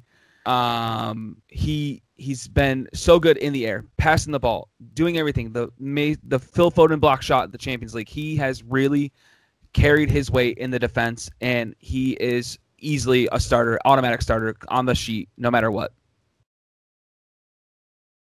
Yeah, um, yeah, I, I, I do understand. Um, Jesters, are you going to give us higher rating as everyone else for Rudiger? Um, again, if you had to rate the end of the season, if you had to rate uh, pre Tuchel, wouldn't have been very good because he didn't get very much play time under Frank because Frank didn't uh, rate him. Um, if you do it post Tuchel, very, very good. I'm going to say 7.5 uh, just because, again, eight's my high rating. And I just think because of the lack of playing time in half of the season, I can't give him a Silva rating. Again, the back three is where he's the best. Uh, I think he's a better back three defender than a back two defender because of just because again that's what the reason we signed him. We were playing a back three when we signed him, and he plays in a be- better as a because he's allowed to get forward and do. Uh, you know, challenge up higher up the pitch and make runs higher up the pitch. Um, so uh, seven and a half, and that's not because to me he's the second. He was the second best uh, center back on the team. Um, there's only one other person center back I'll give a seven point five to. So, uh, or may I might do two two more seven point fives for the center back. So we'll just see. Fair enough. Um, Mark, uh, no, sorry, yeah, it's everyone. Everyone's done. Um, yeah, yeah. I mean, for me, I would give. I'm gonna give an eight, like Silva. I think. Um, I don't think even under. I think under Lampard, he just didn't play. I think that was the main problem. Um, right, more than anything, I, I, I think when he there was a few rare occasions he did play, and he, he played okay, nothing spectacular, but he played okay. And then under Tuchel, he was arguably the, probably the best player in the second half of the season. Um, so I'm going to give an eight, and I think if he plays like he did this season, next season, I think he'll be in running for player of the season most definitely. Um, and I think Marv Marv's uh, praise for Rudiger almost a AR hive. Um, yeah, he, sh- he shut up a load of people, but he's not he's not going to come out all uh, rosy from this because we're going to move on to Andreas Christensen, who Rudiger probably said uh, Rudiger, uh, who Marv probably said exactly the same things about last season, like most, and has possibly possibly been silenced. Um, Marv, what are you going to rate Christensen? Sorry, I've been silent. Um, no, no, um, yeah, no, he was. Uh, well, what a what a turnaround! A player I I openly put up a picture, half and half, with him in a traffic cone, and said which one is better. Um, I've definitely not believed in the player. Almost, I thought he was good when he went on his first loan. When he come back and after he, it wasn't his mistake at the Barcelona game with Conte, but after that he was just horrendous. No, I thought we should have sold him ages ago. Uh, but then he comes out, Tuchel comes in, and he plays like the best defender in the world. I have no idea how, where it came from, how it happened, but well, I'm, I, as I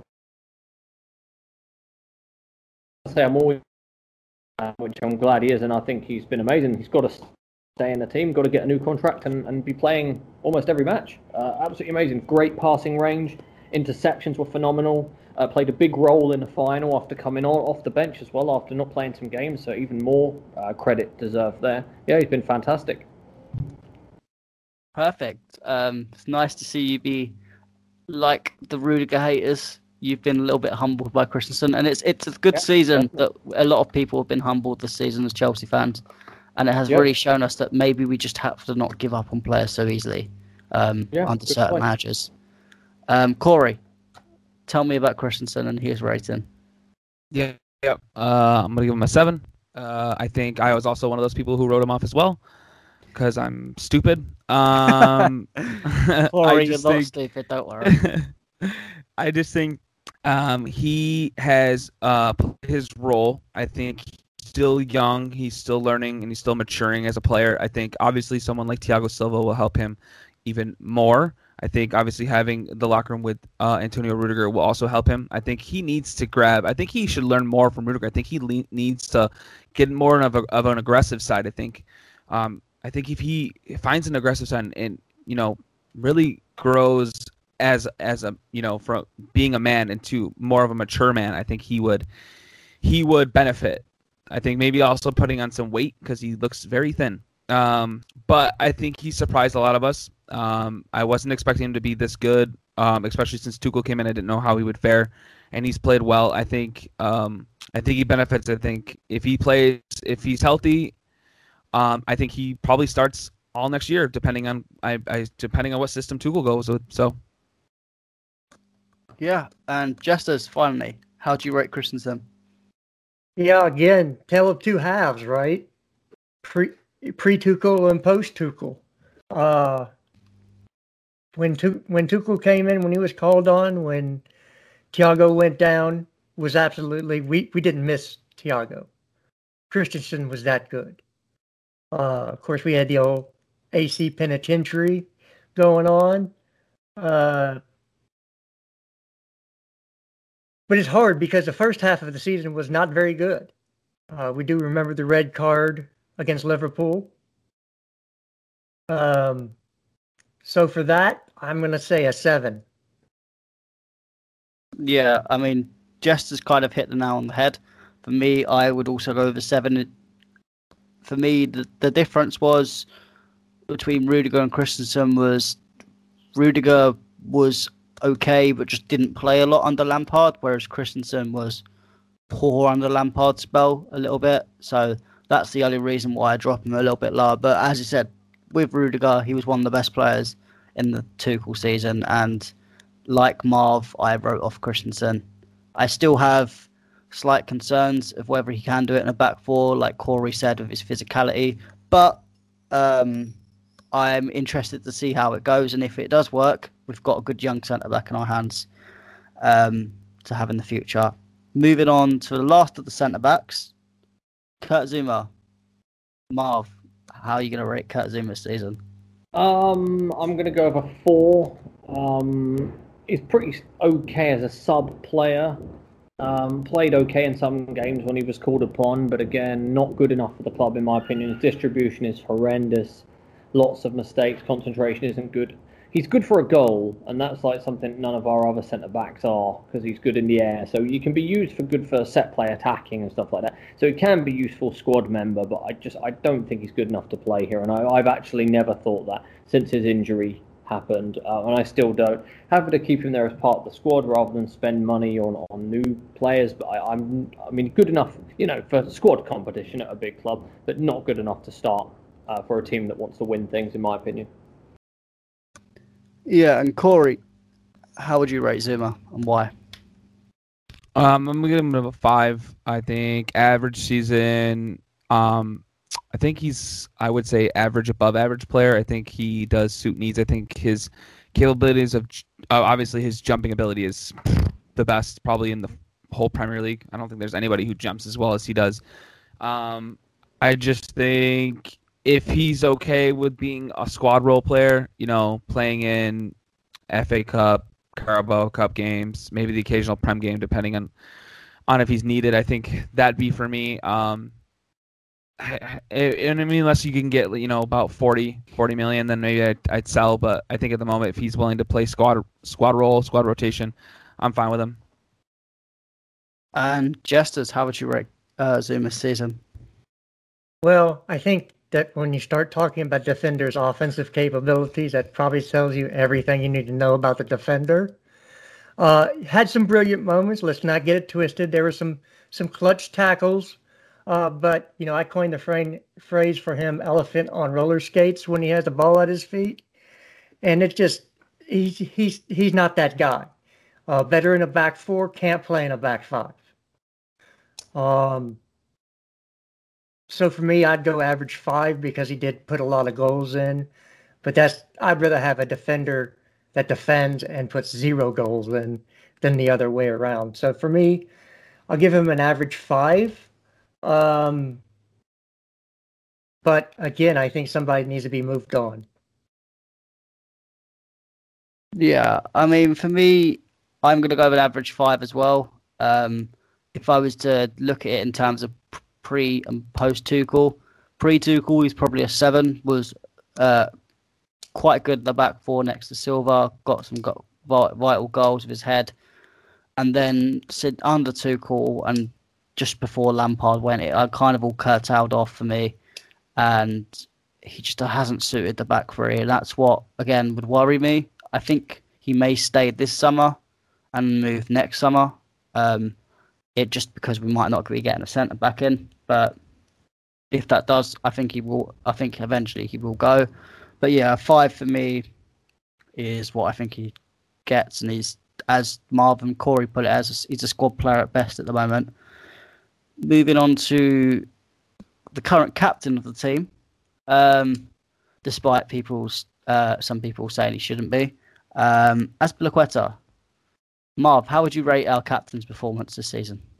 Um, I'm going to say, well, eight because of the win. Obviously, you made that, that match-winning block that probably would have been a tap-in at City. Um, makes lots of errors. Yeah, I don't think he should be captain necessarily, but did come up when he was truly needed.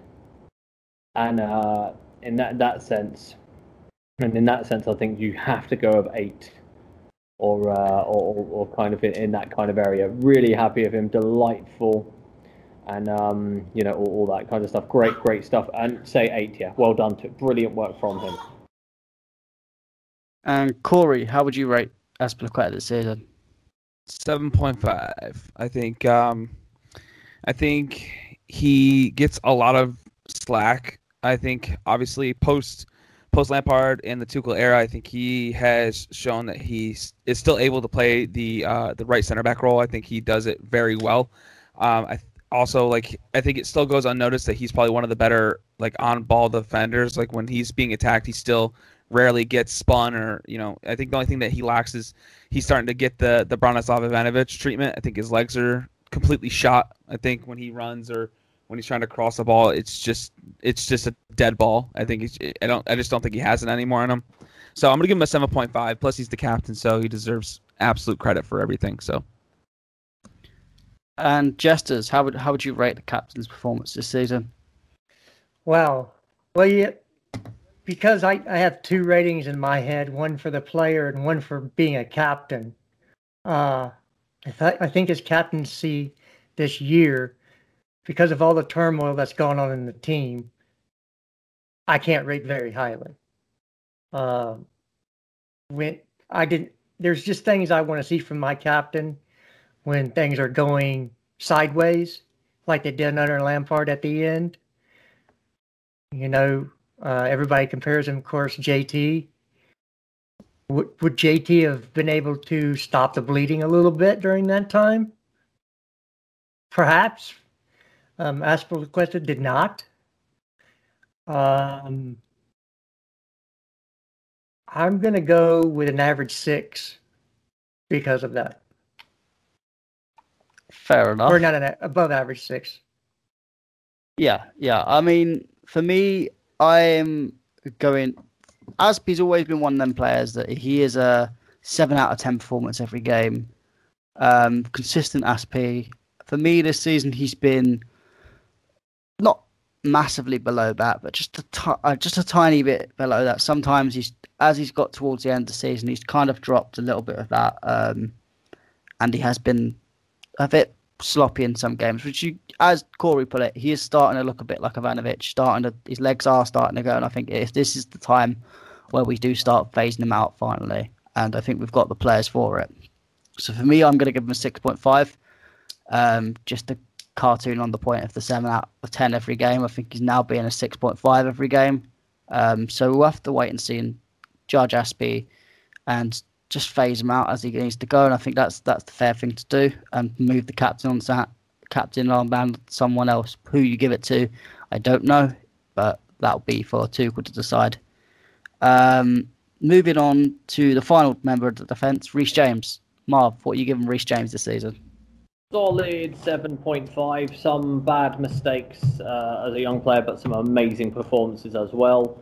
Um, was really good in the final and adapting to a new position. Um, as far as what you can expect from a young player in their first proper season, unbelievable. I mean, we just won the Champions League, so I, you know we got to kind of dim our expectations a bit with some of those guys. But he was fantastic. So I would say 7.5 for Reece. I'm sorry, goal of the season, a goal yes. of the tournament so far, Yarmolenko. I've just seen Good that. Oh, thank you, thank you, Ukraine. Come on, Ukraine, Netherlands, get bit, get done, get done. Sorry, guys, I, I, I am supporting Ukraine in this tournament. They are my dark horse. So actually, Black, Black, Black, Black Beauty is a dark horse, isn't he? What a goal! I'm just sorry. I was just watching this goal back again. Yeah, I haven't seen it. I've gonna try to bring that up. Lovely. Um, Corey, your your rating for Reece James? I'm gonna give him an eight. Me and Marv just swapped our our whole thing going on, going on there, so I'm gonna give him an eight. I think um, I'm gonna give him credit to, like Marv said, learning a new position. I think uh, the right center back was new. I think that was the, the tactic for the the Leicester game to cope with uh, Vardy's pace, and then playing them again. You saw the same tactic again. Um, I think he is very good as a wing back. I think he's solid as a right back. I think there's still concerns when he passes when he's passing back. I think he tends to not look up when he's passing backwards, and it does lean into mistakes like. I think the biggest mistake uh, the whole year, one of the biggest mistakes the whole year is that that was it? It was uh, that pass back to uh, Thiago Silva, and it led to the to there being an issue or a goal. I think it was a red card or a goal, and it just I think he has to still learn. I think he's obviously still young. I believe he's 21, 22. Um, so I think he once he starts maturing and he starts, you know, growing in a little bit more, we'll give him some points. So I'm going to give him an eight. And Jesters, how would you rate um, Reece James? I I would go to seven too, uh, uh, just like I did Chilwell. Good moments, bad moments. Uh, but definitely we're hoping that next year you see just the good moments from him. You know, when he was good, he was really good. Uh, I think to you know back to the first game of the season, that banger against uh, Brighton. I, I want to see a lot more of that from him. He's got a crazy right peg, and for him not to be just peppering the goal when he has an opening, um, I just want to see more of that from him because he has that in his locker. Um, but a solid seven. Uh, I don't think you can expect more from somebody just his second year in the league. Um, but uh, crazy upside with the kid. Can play multiple positions. Yeah, I mean, I'm going to go seven as well. I think he's he's become a little bit like the new Aspi. He's the Mister Consistent. He has had a couple of games where he's been a bit poor, made a few mistakes, but that's just the youth in him, and I see the potential that everyone else sees. Um, I think he will grow to be possibly one of the best right backs in the league, possibly the best right back in Europe, and maybe even the best right back in the world one day. Um, but that's for him to grow and to learn from his mistakes and continue improving as the way he is. For me, I give him a seven. I think that's the correct rating to give, and hopefully we see it as Jester said more of this good performances consistently all around for the whole year. Movement to the midfield, and we are going to go with Mr. Marmite of Chelsea Football Club himself, Jorginho. Marv, what are you going to give Jorginho? Um, I'm going to go with an eight because when Tuchel came in, he was solid in part of the games. I don't think we lost many games when he played.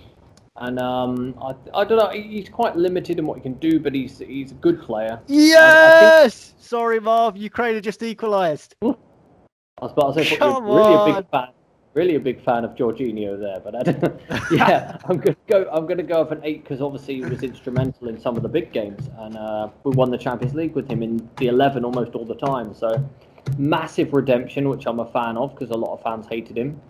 Um, I think he's really he's been well worth his position. So well played. Eight, eight I'll say an eight. Corey, what are you what are you gonna give uh Jorginho? My man's smiling over there. I can feel it.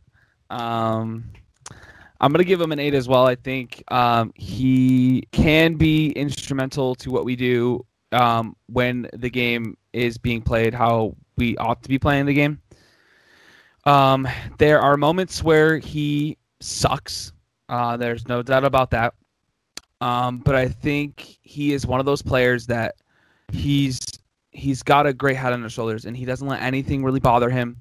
You can tell. I can only imagine what his Instagram comments are like. I don't. I have a life, and I don't want to sit around and look at him all day. But I imagine he gets absolutely freaking slandered on there. So, um, kudos to him for having a, a cool head and just dealing with what he's got to be dealing with, and going out there and playing and playing football. And he listen, man, uh, he shut up all the haters too.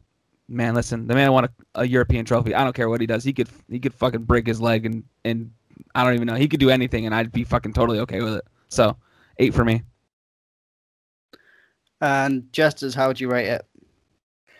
Well, I think we've done several. We did several pods pre Tuchel with uh, Jorginho being my big topic, right? Uh, so again, another player that has two different ratings, pre Tuchel and post Tuchel. Uh,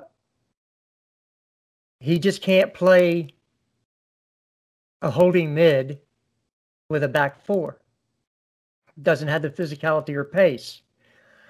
Uh, but when, since Tuchel's come in, bar I think a couple games he had stinkers in, he's been pretty good.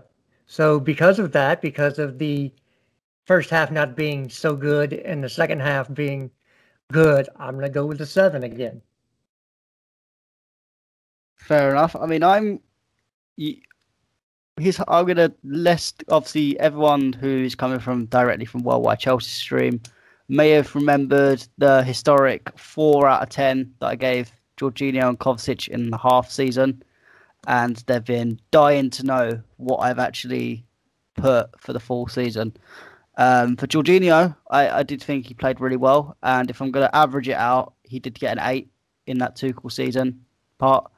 So for me, I'm going to give him a 6.5, um, just because I'm not going to forget the Lampard. I'm not going to forget his limitations, but I do respect him as a player and a professional, and we'll see if he can continue to be a Chelsea player in the future.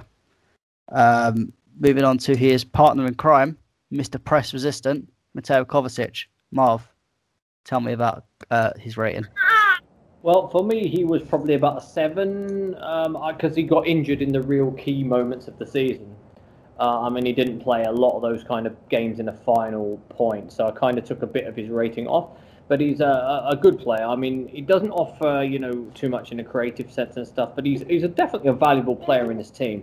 I would say I don't think he's as amazing as some people say, but I also don't think he's bad as other people say. I think he has a lot to offer the squad and is a worthy player in the team. I'd say seven. Clearly, Diego doesn't agree with that rating. Yeah, he's more of a pace and power type guy, I think. Ah, doesn't like the press resistance. Yeah, maybe he's more of a fan of uh, an Ndombele or someone like that. Yeah, more of a Ruben Loftus-Cheek fan. Yes, there we go. That's a good one. Um, Corey, um, tell me your uh, Kovacic rating. Hmm. Interesting. Um, he's a hard one, I think, to rate. I haven't. I've, I've been pretty clear with everybody, but um, I'm gonna give him a seven point five. I think he beginning of the season and going into the middle part of the season, he was good. He was um kind of one of our better players. Um, with Kante being kind of fringy with his injuries, um, Jorginho being you know Jorginho, and then I I think he uh, after the injury he came back and you could just tell there was there was rust. I mean, he was making mistakes. He was when he was carrying the ball, he was getting tackled from behind, losing on a possession. And then I just I didn't think he was ready to come back. I think either he rushed it or mentally he wasn't there. So um, he's made mistakes. He's been one of our more consistent midfielders. Um, and I just I I personally like him as a midfielder. I, I personally like him. I like his freaking bulldog attitude when he kicked the ball and and it hit I forget who it hit in the face after they blew the whistle. I don't think I've laughed that hard watching a game in my entire life. I mean, he deserves 10 out of 10 for that alone. So, um, I'm gonna give him a 7.5. Fair enough. And Jesters, what do you think? Um, I think we're going to have uh, Matt. I think our, our ratings are going to be flipped on Jorginho and and Kovacic because I think Kovacic is a, a step below at a six point five. Um, oh crap! Holland's just scored. I know. I just. Oh, for God's sake! Don't like that at all. Oh, So- come on. Yeah. Um, What a shame. it's it's been a wonderful game, by the way. Fantastic Uh, game. I just, you know, he's one of those things that just keeps he he, he le- leaves you wanting more. Like, okay, but give me, you know, the end product. Give me a pass. And and you see the pat the there's a couple of through balls he made. I think that's an own goal. Sorry. Um but he just doesn't do it enough. He just like give me a little bit more. So six point five.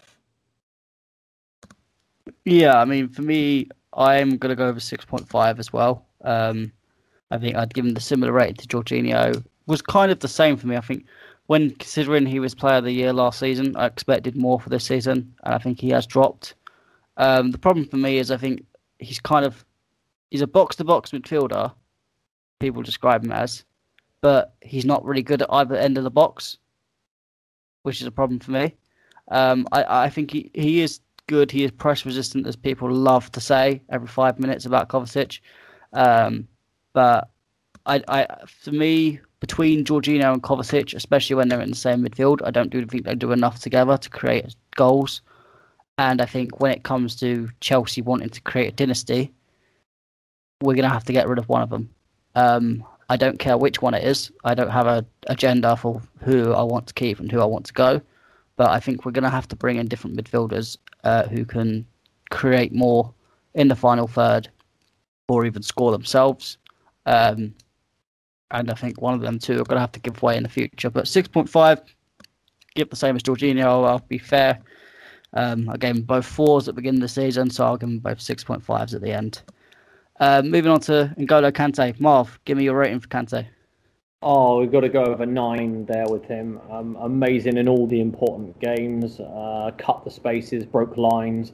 One thing, the interceptions when the balls were coming, when teams were trying to play out the back from against us, and he just got it and drove through the final, the back end of the season. It was unbelievable and reiterates the fact that people are fucking stupid. I remember people wanting to swap him for Jadon Sancho.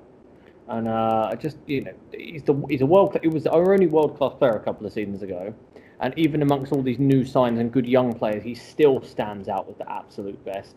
Incredible player. I personally think he should win the Ballon d'Or, and hopefully it happens. But amazing.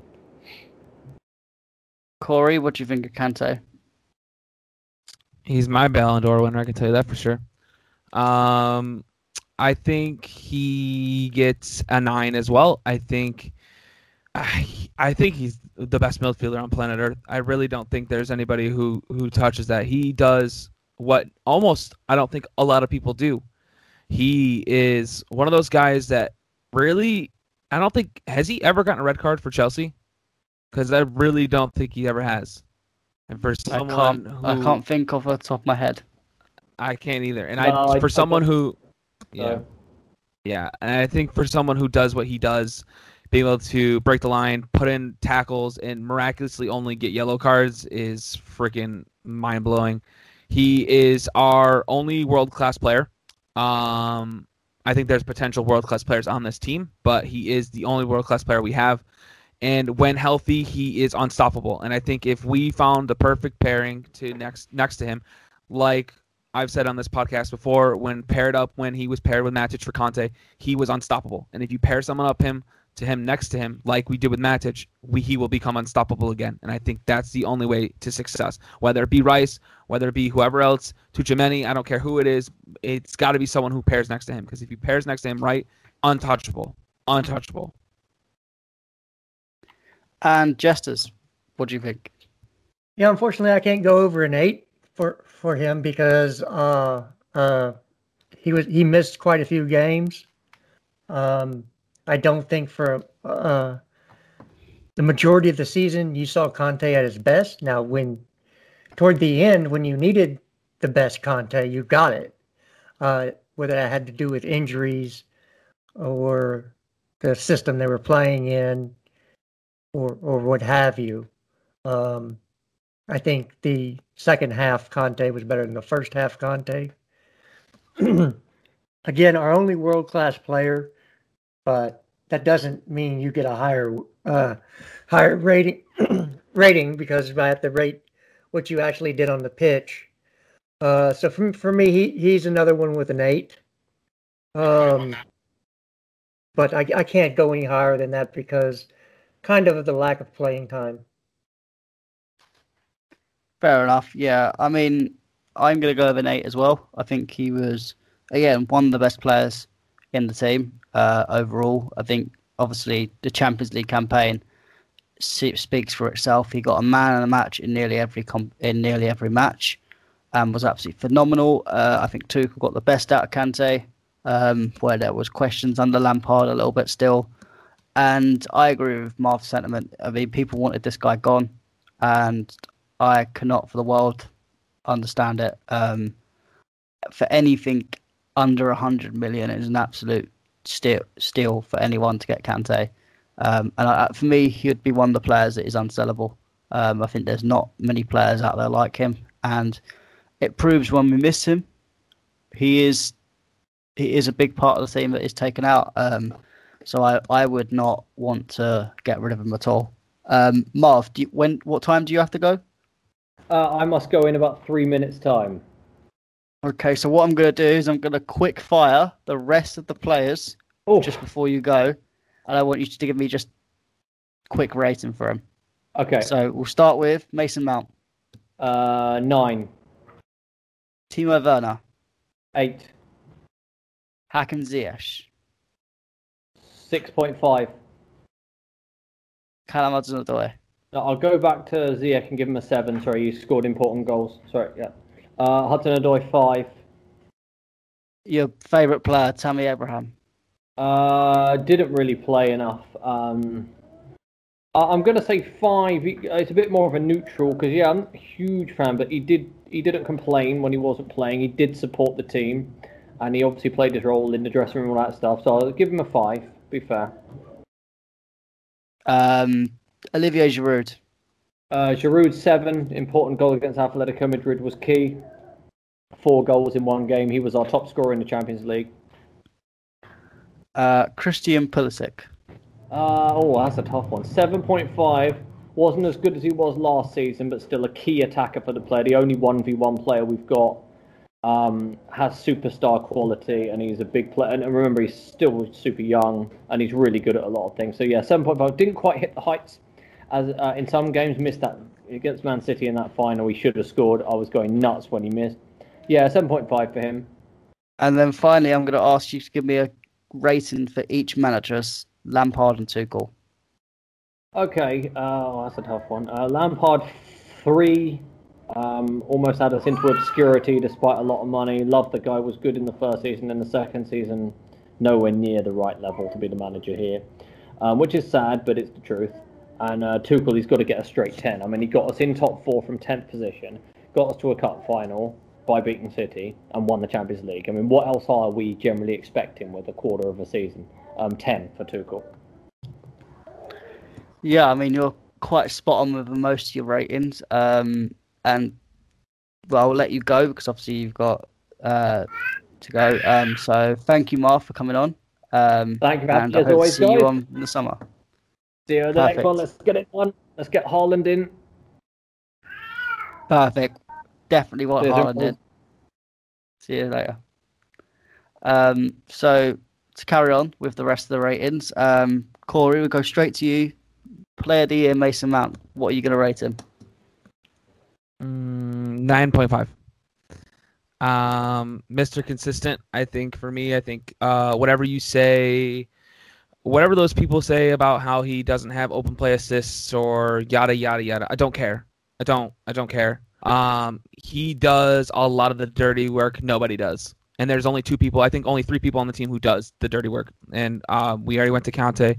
We're doing Mason Mount now, and the next person we'll get to that I'll talk about. And I think what he does and what he brings mentally, um, the passion that he obviously clears, clearly cares for this club, and the freaking engine this guy has on him that he is literally nonstop running. I barely see this guy walking half the time. Um, he is clearly a favorite of Tuchel. He's clearly a favorite of Gareth Southgate, which is shocking because Southgate is shocking.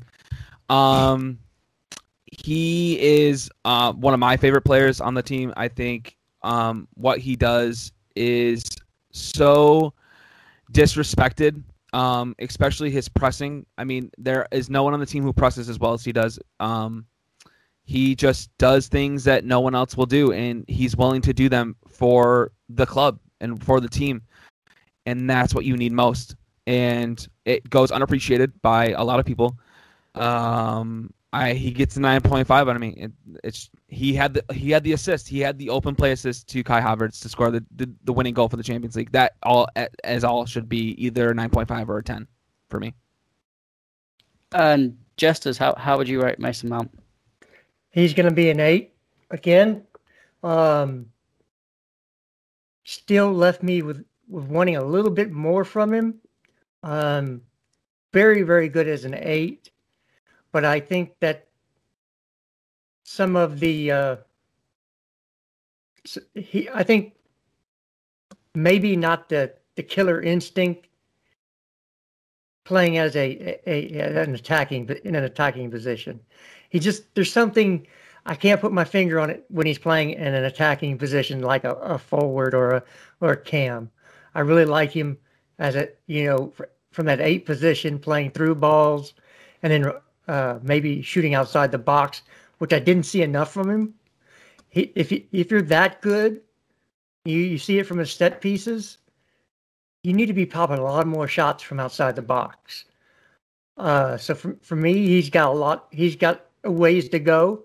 If he's saying he's he's world class, I don't think he's world class yet. So for me, an eight. Yeah, for me, I'm gonna go a little bit in between you guys and go nine, so that'll be the same as Mendy, and then would be joint best player in the team. Um, yeah, I think he's had a really good season.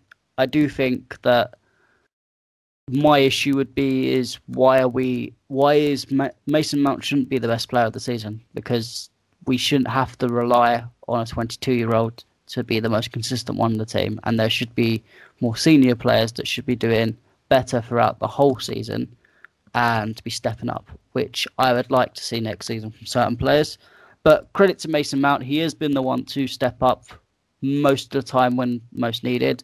Um, and he did get the assist in Champions League final. He has done some memorable moments, and he he does not to be uh, kind of youth uh, frenzy, but he bleeds he bleeds Chelsea at the moment, and it's not. It's always nice to have that in the team.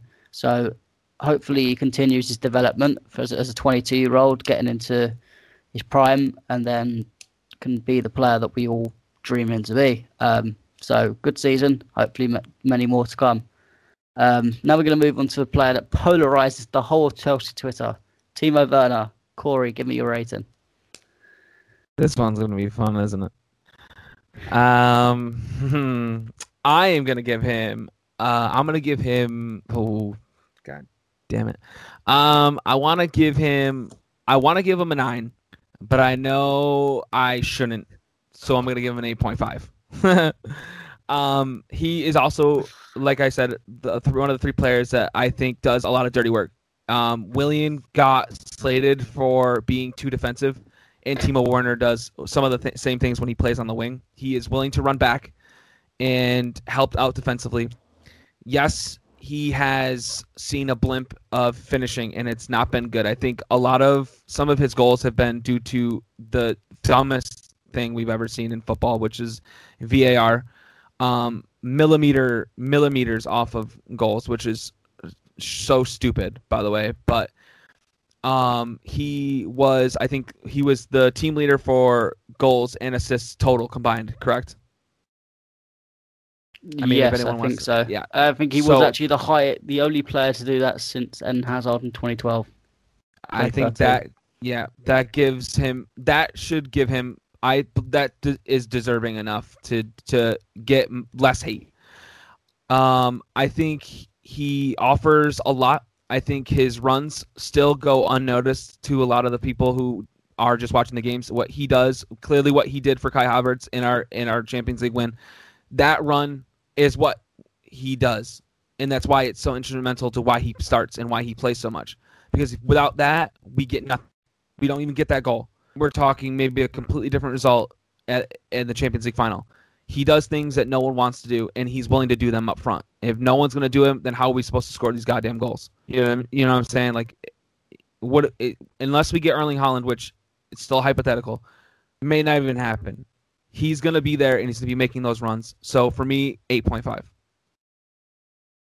And Jesters, how, how would you rate Timo Werner this season? Uh, got to go with a seven. Um, just just because too many offsides, too many missed goals.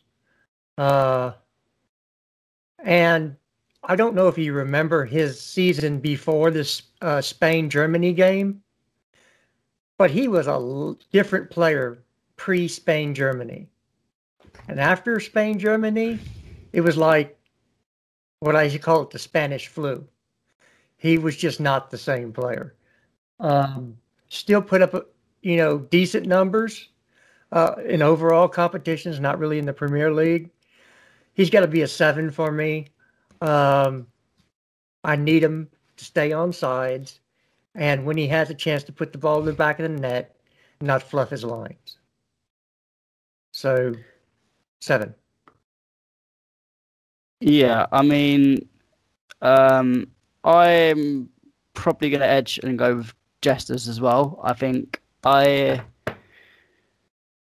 too many too many people slag Werner off too much. I think there are there are problems in his game. He can't keep on side well enough, um, and when he does keep on side, he does have some problems of finishing. Which I do I do think Jesters is completely right with um, the whole Spain Germany issue. I think after J- Spain were spattered Germany, um, I think Werner and if you looked at all the German players in that forward line, they were never the same. They weren't the same for their clubs for months on end after. Um, so it was obvious that game did take a lot out on that team, um, and cause a rippling effect into Werner and Havertz's game.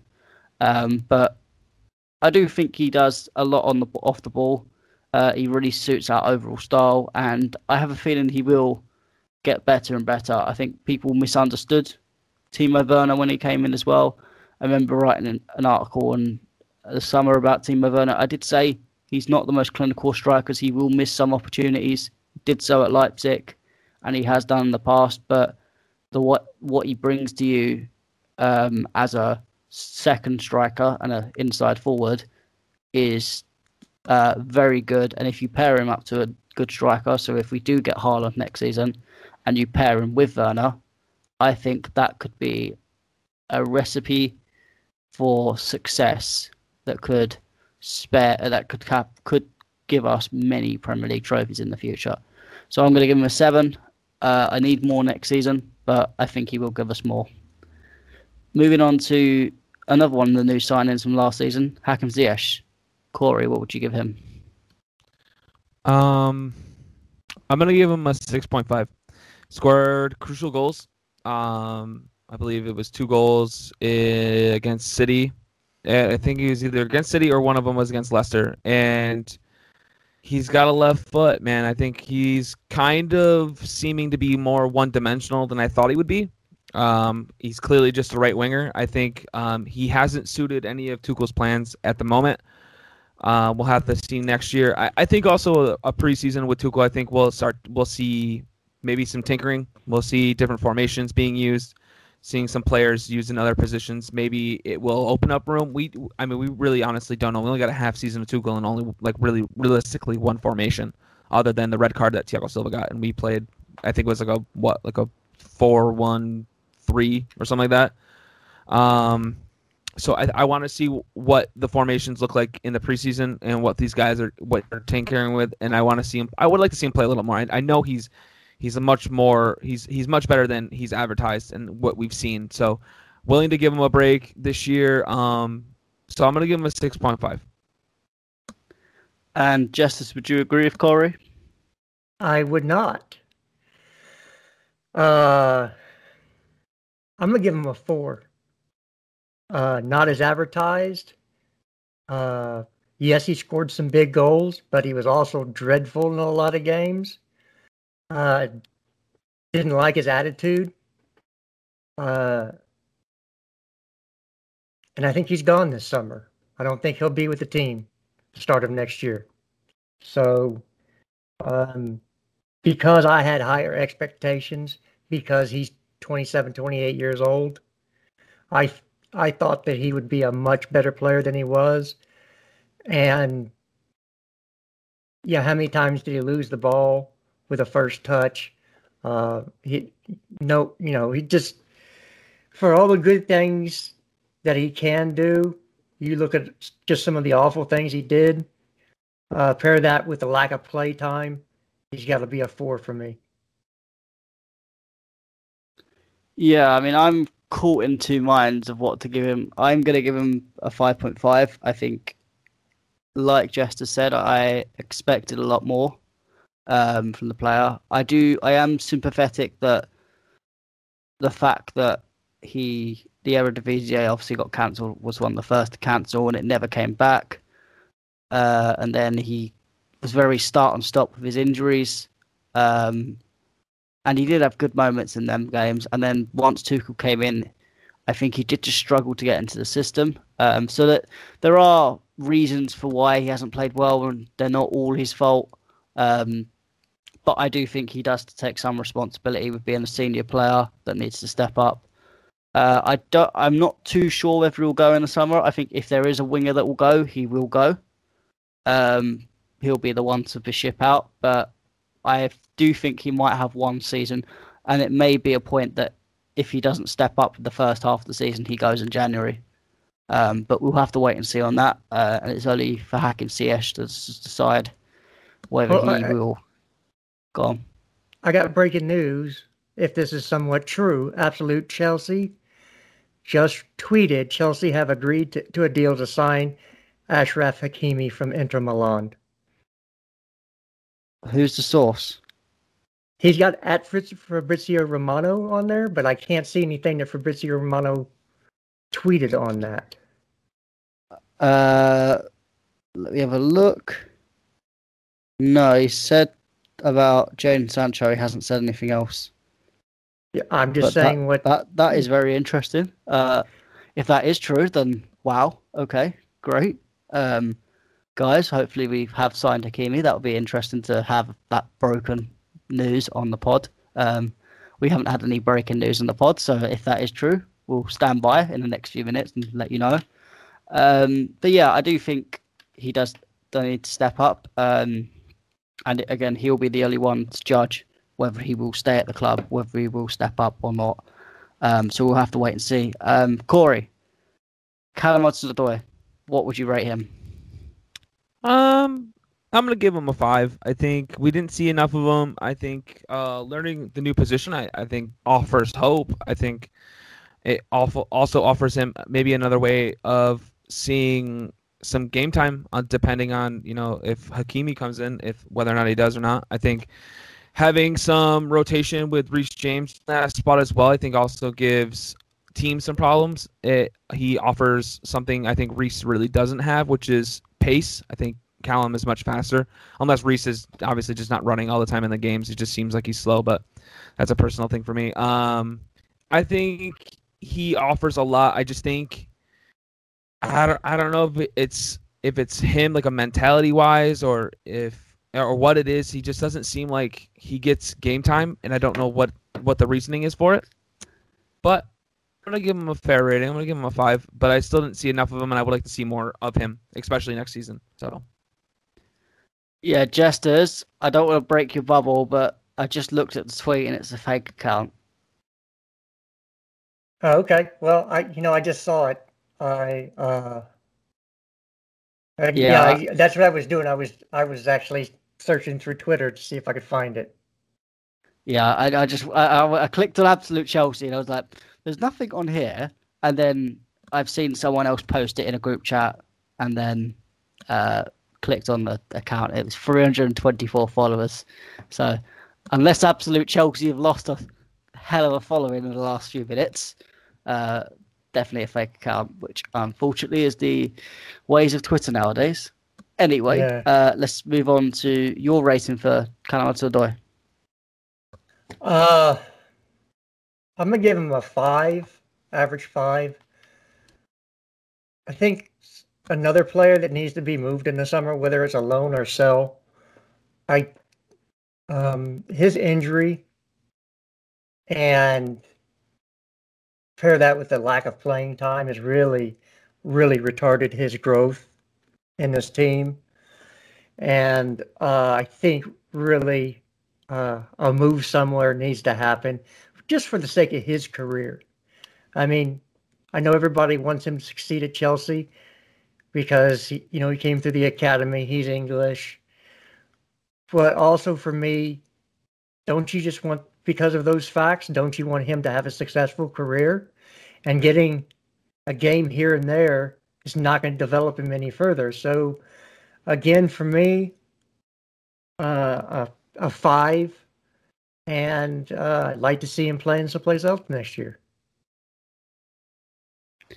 Yeah, I mean, you just as you've hit the nail on the head in terms of what what we should do, what what should happen with Cho's future. I think I would go with the loan, um, just because, uh, as you said, he's lacked, he's not had that development, and he's not getting the game time right now. And for a player of his age, he needs to be playing consistently. He doesn't need to be playing four or five games every season, and then two or three of them games he plays excellent, and everyone says he's the next best thing. Um, but that will be something we will discuss later on in other pods. Uh, we're going to do a hopefully a sell, keep, and loan uh, for the whole squad uh, and some of the loan army. So that'll be something we'll open um, in a few few pods time. Um, but yeah, I, I would go a five point five. I think he's sparkled in a, some spells, but he's also been disappointing in others. He also just simply hasn't played enough under both managers which that would be the now the third consecutive manager that hasn't played Cousins or Kalamata consistency, which spells to me that it's not a manager's problem. Maybe it is the player's problem. There is something in that none, all three of these managers don't see, and sees as a problem. Um, so, I, I, I, do think a, a, good loan spell, maybe in the Bundesliga, will really help Callum. But I think, and I think, I think he, the club just have to accept that, and fans just have to accept that, unfortunately. But the more he play, I think the more, more he stays here, the less of a chance he's going to become that top player that they think he is. Um, so we'll leave it at that. Um, moving on to another academy player that could be out the door, Tammy Abraham. Corey, how would you rate his season? A five as well. I think uh, for me, yeah, he scored some goals, but one of, of one of the guys again who suffered from not getting enough game time. Don't know the reasons why he didn't play. Mm, don't understand why he didn't play. I feel bad for him at the same time. I know that he loves this club and he loves this team. You can see that obviously with um the like obviously like all the Instagram posts and stuff like that. You can clearly tell he loves the the team, but I just think he isn't I don't know if it's not our level, or I don't know if he's not our level when it comes to being a complete starter. I think there are things in his game he needs to work on, especially when it comes to starting in big games. It seems like he goes missing sometimes. Um, and that's not the knock on the player. I just think maybe right now for his future and his career, he just it's better best to move on. And Jesters how how would you rate his career? Yeah, spot on there, Corey. Uh, five, and, and he needs to go this summer. Uh, that's not interested in signing a contract to be a backup player. So you you you know for the for Tammy's sake as well, he has room to develop as well. You want him to get consistent game time. he doesn't want to sign a contract, it's time to go. You know, in the mortal world, words of Claude, it's time to go. So uh, five, and uh, thank you for your service. Yeah, I, I, do agree with you guys. I think five is my rating as well. Um, he hasn't played enough this season. Whether that's his for reasons of his own or whether it's right or wrong, I don't know. And if at the end of the day we won the Champions League, so we can't be the one to judge. Um, and I think it will probably his be his time is up. Um, and maybe that will be again that we talk about the best for a player's career. Maybe it is the best for his career to go out to someone else and do quite well. Um, at the end of the day, we want we say our academy is the best in the world, but we want to stunt everyone's growth by trying to get them into the first team. Sometimes I like to see a player like Abraham go out to another club and do well. Obviously, it's bad the fact that oh we could we could have had him, but sometimes it's not about how they were that they just need the development. Sometimes you can't give the time of that development in this club. Maybe they need to go to a smaller club and build that way. And I think that's what Abraham will have to do. He'll go to a, a West Ham maybe or a Leicester or somewhere in Europe, and he, he probably will do well. He probably will become a top striker one day. But unfortunately, the striker position, it's the role where you've really you've really got to be on your edge. And we for Drogba, we brought plenty of strikers in to try and compete and possibly replace him, but he always just stood up and was the best. Um, but that and that's unfortunately that's the same happening with Tammy Abraham right now. I just think he can't cope with it, which is unfortunate, but it's just the way it is. Um, moving on to the final, the striker, uh, final striker, Giroud. Jesters, what are you giving him? Oh, coming to me first. Uh, again, I have to separate the Champions League from everything else. Um, I, and I'm going to go with a five, just because I he you know if you wanted me to rate just his Champions League performances, it would be higher. But again, a five. Thank you for your service. I think uh, he he's going to be at AC Milan next next year. And yeah, Corey, what do you think? Yeah, I'm gonna go with a five. I think. Uh, thanks for scoring those goals. Um, really appreciated to uh, getting us the Champions League. We appreciate it. Obviously, I think he's uh, been a great servant for the club. Whether he goes or whether he stays, um, he's clearly done more, much more here than he ever did at Arsenal, um, which is saying a whole lot considering they suck ass. So, um, I appreciate it. We appreciate it. Um, I love Olivier Giroud, handsome guy, but five for me. Yeah, I'm, gonna go a tad higher than both of you got. I'm gonna go over six. Um, just partially because I think I just love the guy. I think only only the only person that probably loves him more than me is CFC Dubois. Obviously, uh, loves the guy, but um, yeah, I think he's had a good season. I think he's had an okay season when he's played. Uh, under Tuchel, he struggled a little bit, like Abraham. Um, but I think again that's more the system. But he has had some good moments. Like obviously the overhead kick against Atletico Madrid was absolutely fantastic, and I think he does go down for me as a cult hero at Chelsea and he's as you said, he's won it. He's nearly won it all at Chelsea, uh, unlike Arsenal. So thank Giroud just thank us for giving him a good career.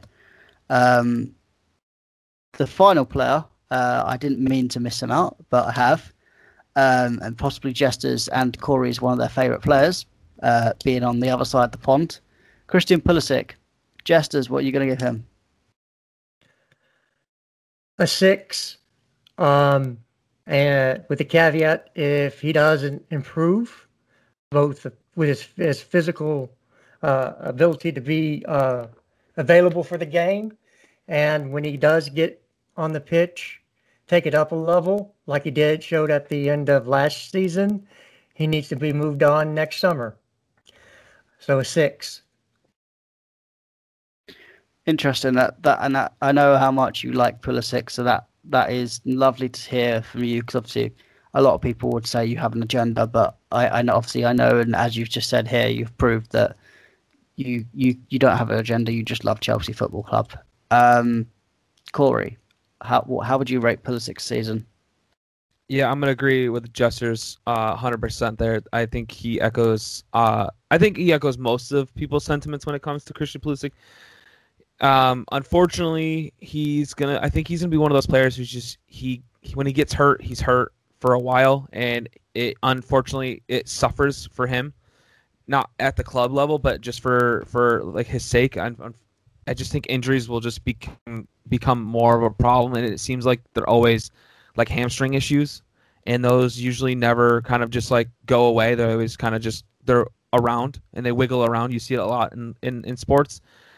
Um, if he's not available to play and he can't be fit, then unfortunately we have to sell. I mean, you can't keep waiting around for someone, you know, for the entirety of his career to hopefully he comes good. If he if he's not available to play, he's not available to play, and that's it's a risk to take. So if um, at the end of this year, I think if it's a consideration if he's not healthy and he's not he's not hitting his target goals that the club set or that the coach sets, I think we look other options.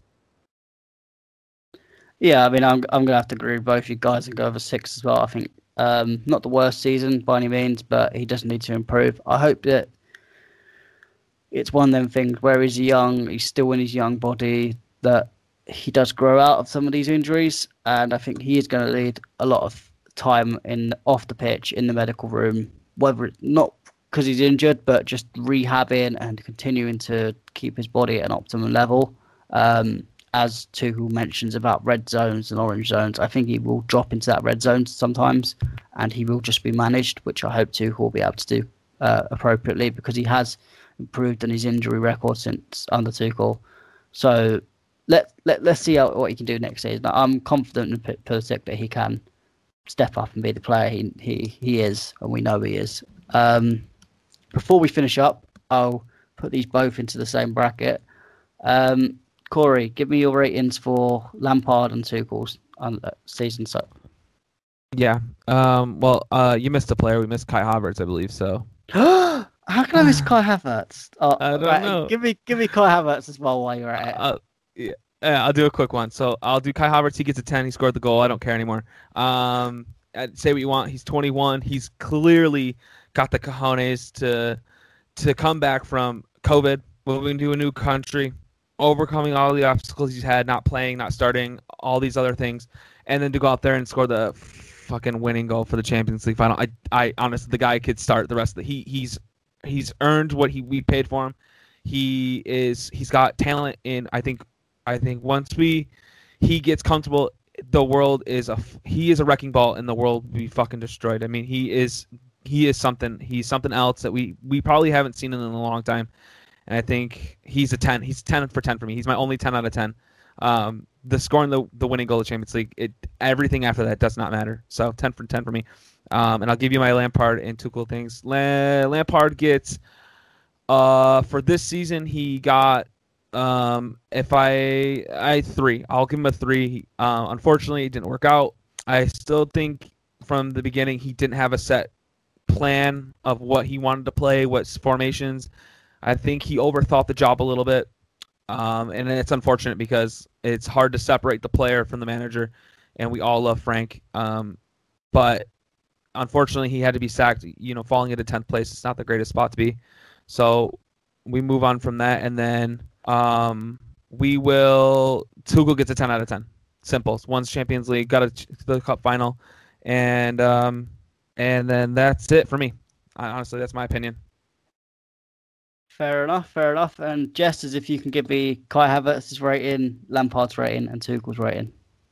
Yeah, um, I have to be consistent here uh, because uh, Kai did miss a lot of time. No, it wasn't his fault, but we have to be consistent. Uh, so I'm going to give him a six and a half, uh, just because he did score the Champions League winner, and but he missed a lot of time, and uh, early in the season wasn't great. Of course, somebody was playing him as an eight. We won't mention that name, although I will here in a minute. So six and a half for Kai, Mr. Kai Havertz think that he'll he will be uh, an eight or nine next year, but we have to rate him on what he did this year. Um, as for Frank Lampard, since a lot of my player ratings were pre and post Frank Lampard, I'm gonna give Frank a two. Uh, was given tons of signings, didn't put him in the correct positions, didn't manage the squad well, left in tenth position. He gets a two. And so, if at two you you came home with a what? The song goes at two you came home with a ten. Thomas Tuchel's a ten. So, to take a tenth, a uh, a team in tenth with the uh, player problems from the previous manager, change the formation, put everything back on track, win the Champions League. That's a freaking ten. Yeah, I mean, for me, going into Kai Havertz, I'm going to give him a s- seven. That will be pu- purely because of the Champions League goal, mainly. Um, it would be lower if, if it wasn't for that. Um, again, like Jester said, I, there's reasons why he didn't play well, and he had issues. He had a lot of issues with COVID, playing out of position, um, and I think next season will be now the time. He's got this goal, and this goal can hopefully step him on to become eventually a Chelsea legend. Um, if he isn't already, um, I still think there is a long way to go to be. There's still a way to go to be a legend, but he's certainly put his name into Chelsea folklore, and I think he can be one a player that be one of the best players at this football club. Um, moving on to Lampard's rating, I'm gonna give him a 3.5, and that is purely because I love the man and I have got a bias. Um, I'm not afraid to hide it and I'm not afraid to apologise for it. Um, I do think ultimately the whole job was just too early for him. Um, I think everyone can understand that. Um, he did a job in the first half of the first season, which I think most managers wouldn't have done, wouldn't have taken, uh, and he stepped up to do it. Unfortunately, just as Corey kind of mentioned, Jester said, the job was just too big for him, and I hope he goes away, uh, gets into with a good club, um, learns and develops his style of football, and then he can come back and be a world class, uh, good manager in the future. Um, but obviously, he's got a lot to learn. I think he's got time to learn it. Um, so Tuchel, I can't give him anything else than a ten. You come in first few months, you win the Champions League, you nearly get the FA Cup, but in the end, that doesn't matter because you won the Champions League. You're the second best. You, you just you're only the second manager to do that. Um, and unlike Di Matteo, I think he will last more than four months into the first season the uh, campaign, and hopefully we can keep him for long. But obviously, I'm not going to get uh, emotionally attached to any manager because you know this is Chelsea Football Club, and if we don't get results, Tuchel be under pressure. But we'll have to wait and see um, how next season goes, and hopefully it'll be a great season. Um, and that does bring the end to a very exciting pod. Um, I'd like to thank you all the listeners uh, for coming on, giving us a listen. Um, hopefully you've agreed with some of our player ratings and you've jotted down some player ratings of your own. Uh, make sure if you're listening from Twitter, pop down the comments, give us your player ratings and why, um, and let us know about any other topics that we discussed. Um, I'd like to thank, first of all, Corey. Thank you for coming on. Thank you, sir. I appreciate you having me on again. Uh, it's a pleasure to have you on. Hopefully, in the summer, uh, we can have you on a lot more. Yeah, of course. When the Euros come back home, um, I'm glad to come on. Yes, well, hopefully one day you can come. You can actually come back home and enjoy it. I know. us. I know. Agreed. Uh, and Jesters, thank you for coming on as usual, regular on the pod, and hopefully see you ever more in the summer. Yes, sir. Again, I appreciate you having me on, and uh, you know, I enjoy everything you do. I know you're working hard, and you're writing articles and doing the podcast and supporting Sadiq on his on his YouTube channel. So, uh, fair play to you. Keep up the good work, and uh, we'll see you next time. Yes, indeed. Uh, so, as I said, thank you to the listeners for having a listen. Uh, catch us next week. Hopefully, we'll get weekly pods out for the rest of the summer. Lots of exciting compa- content.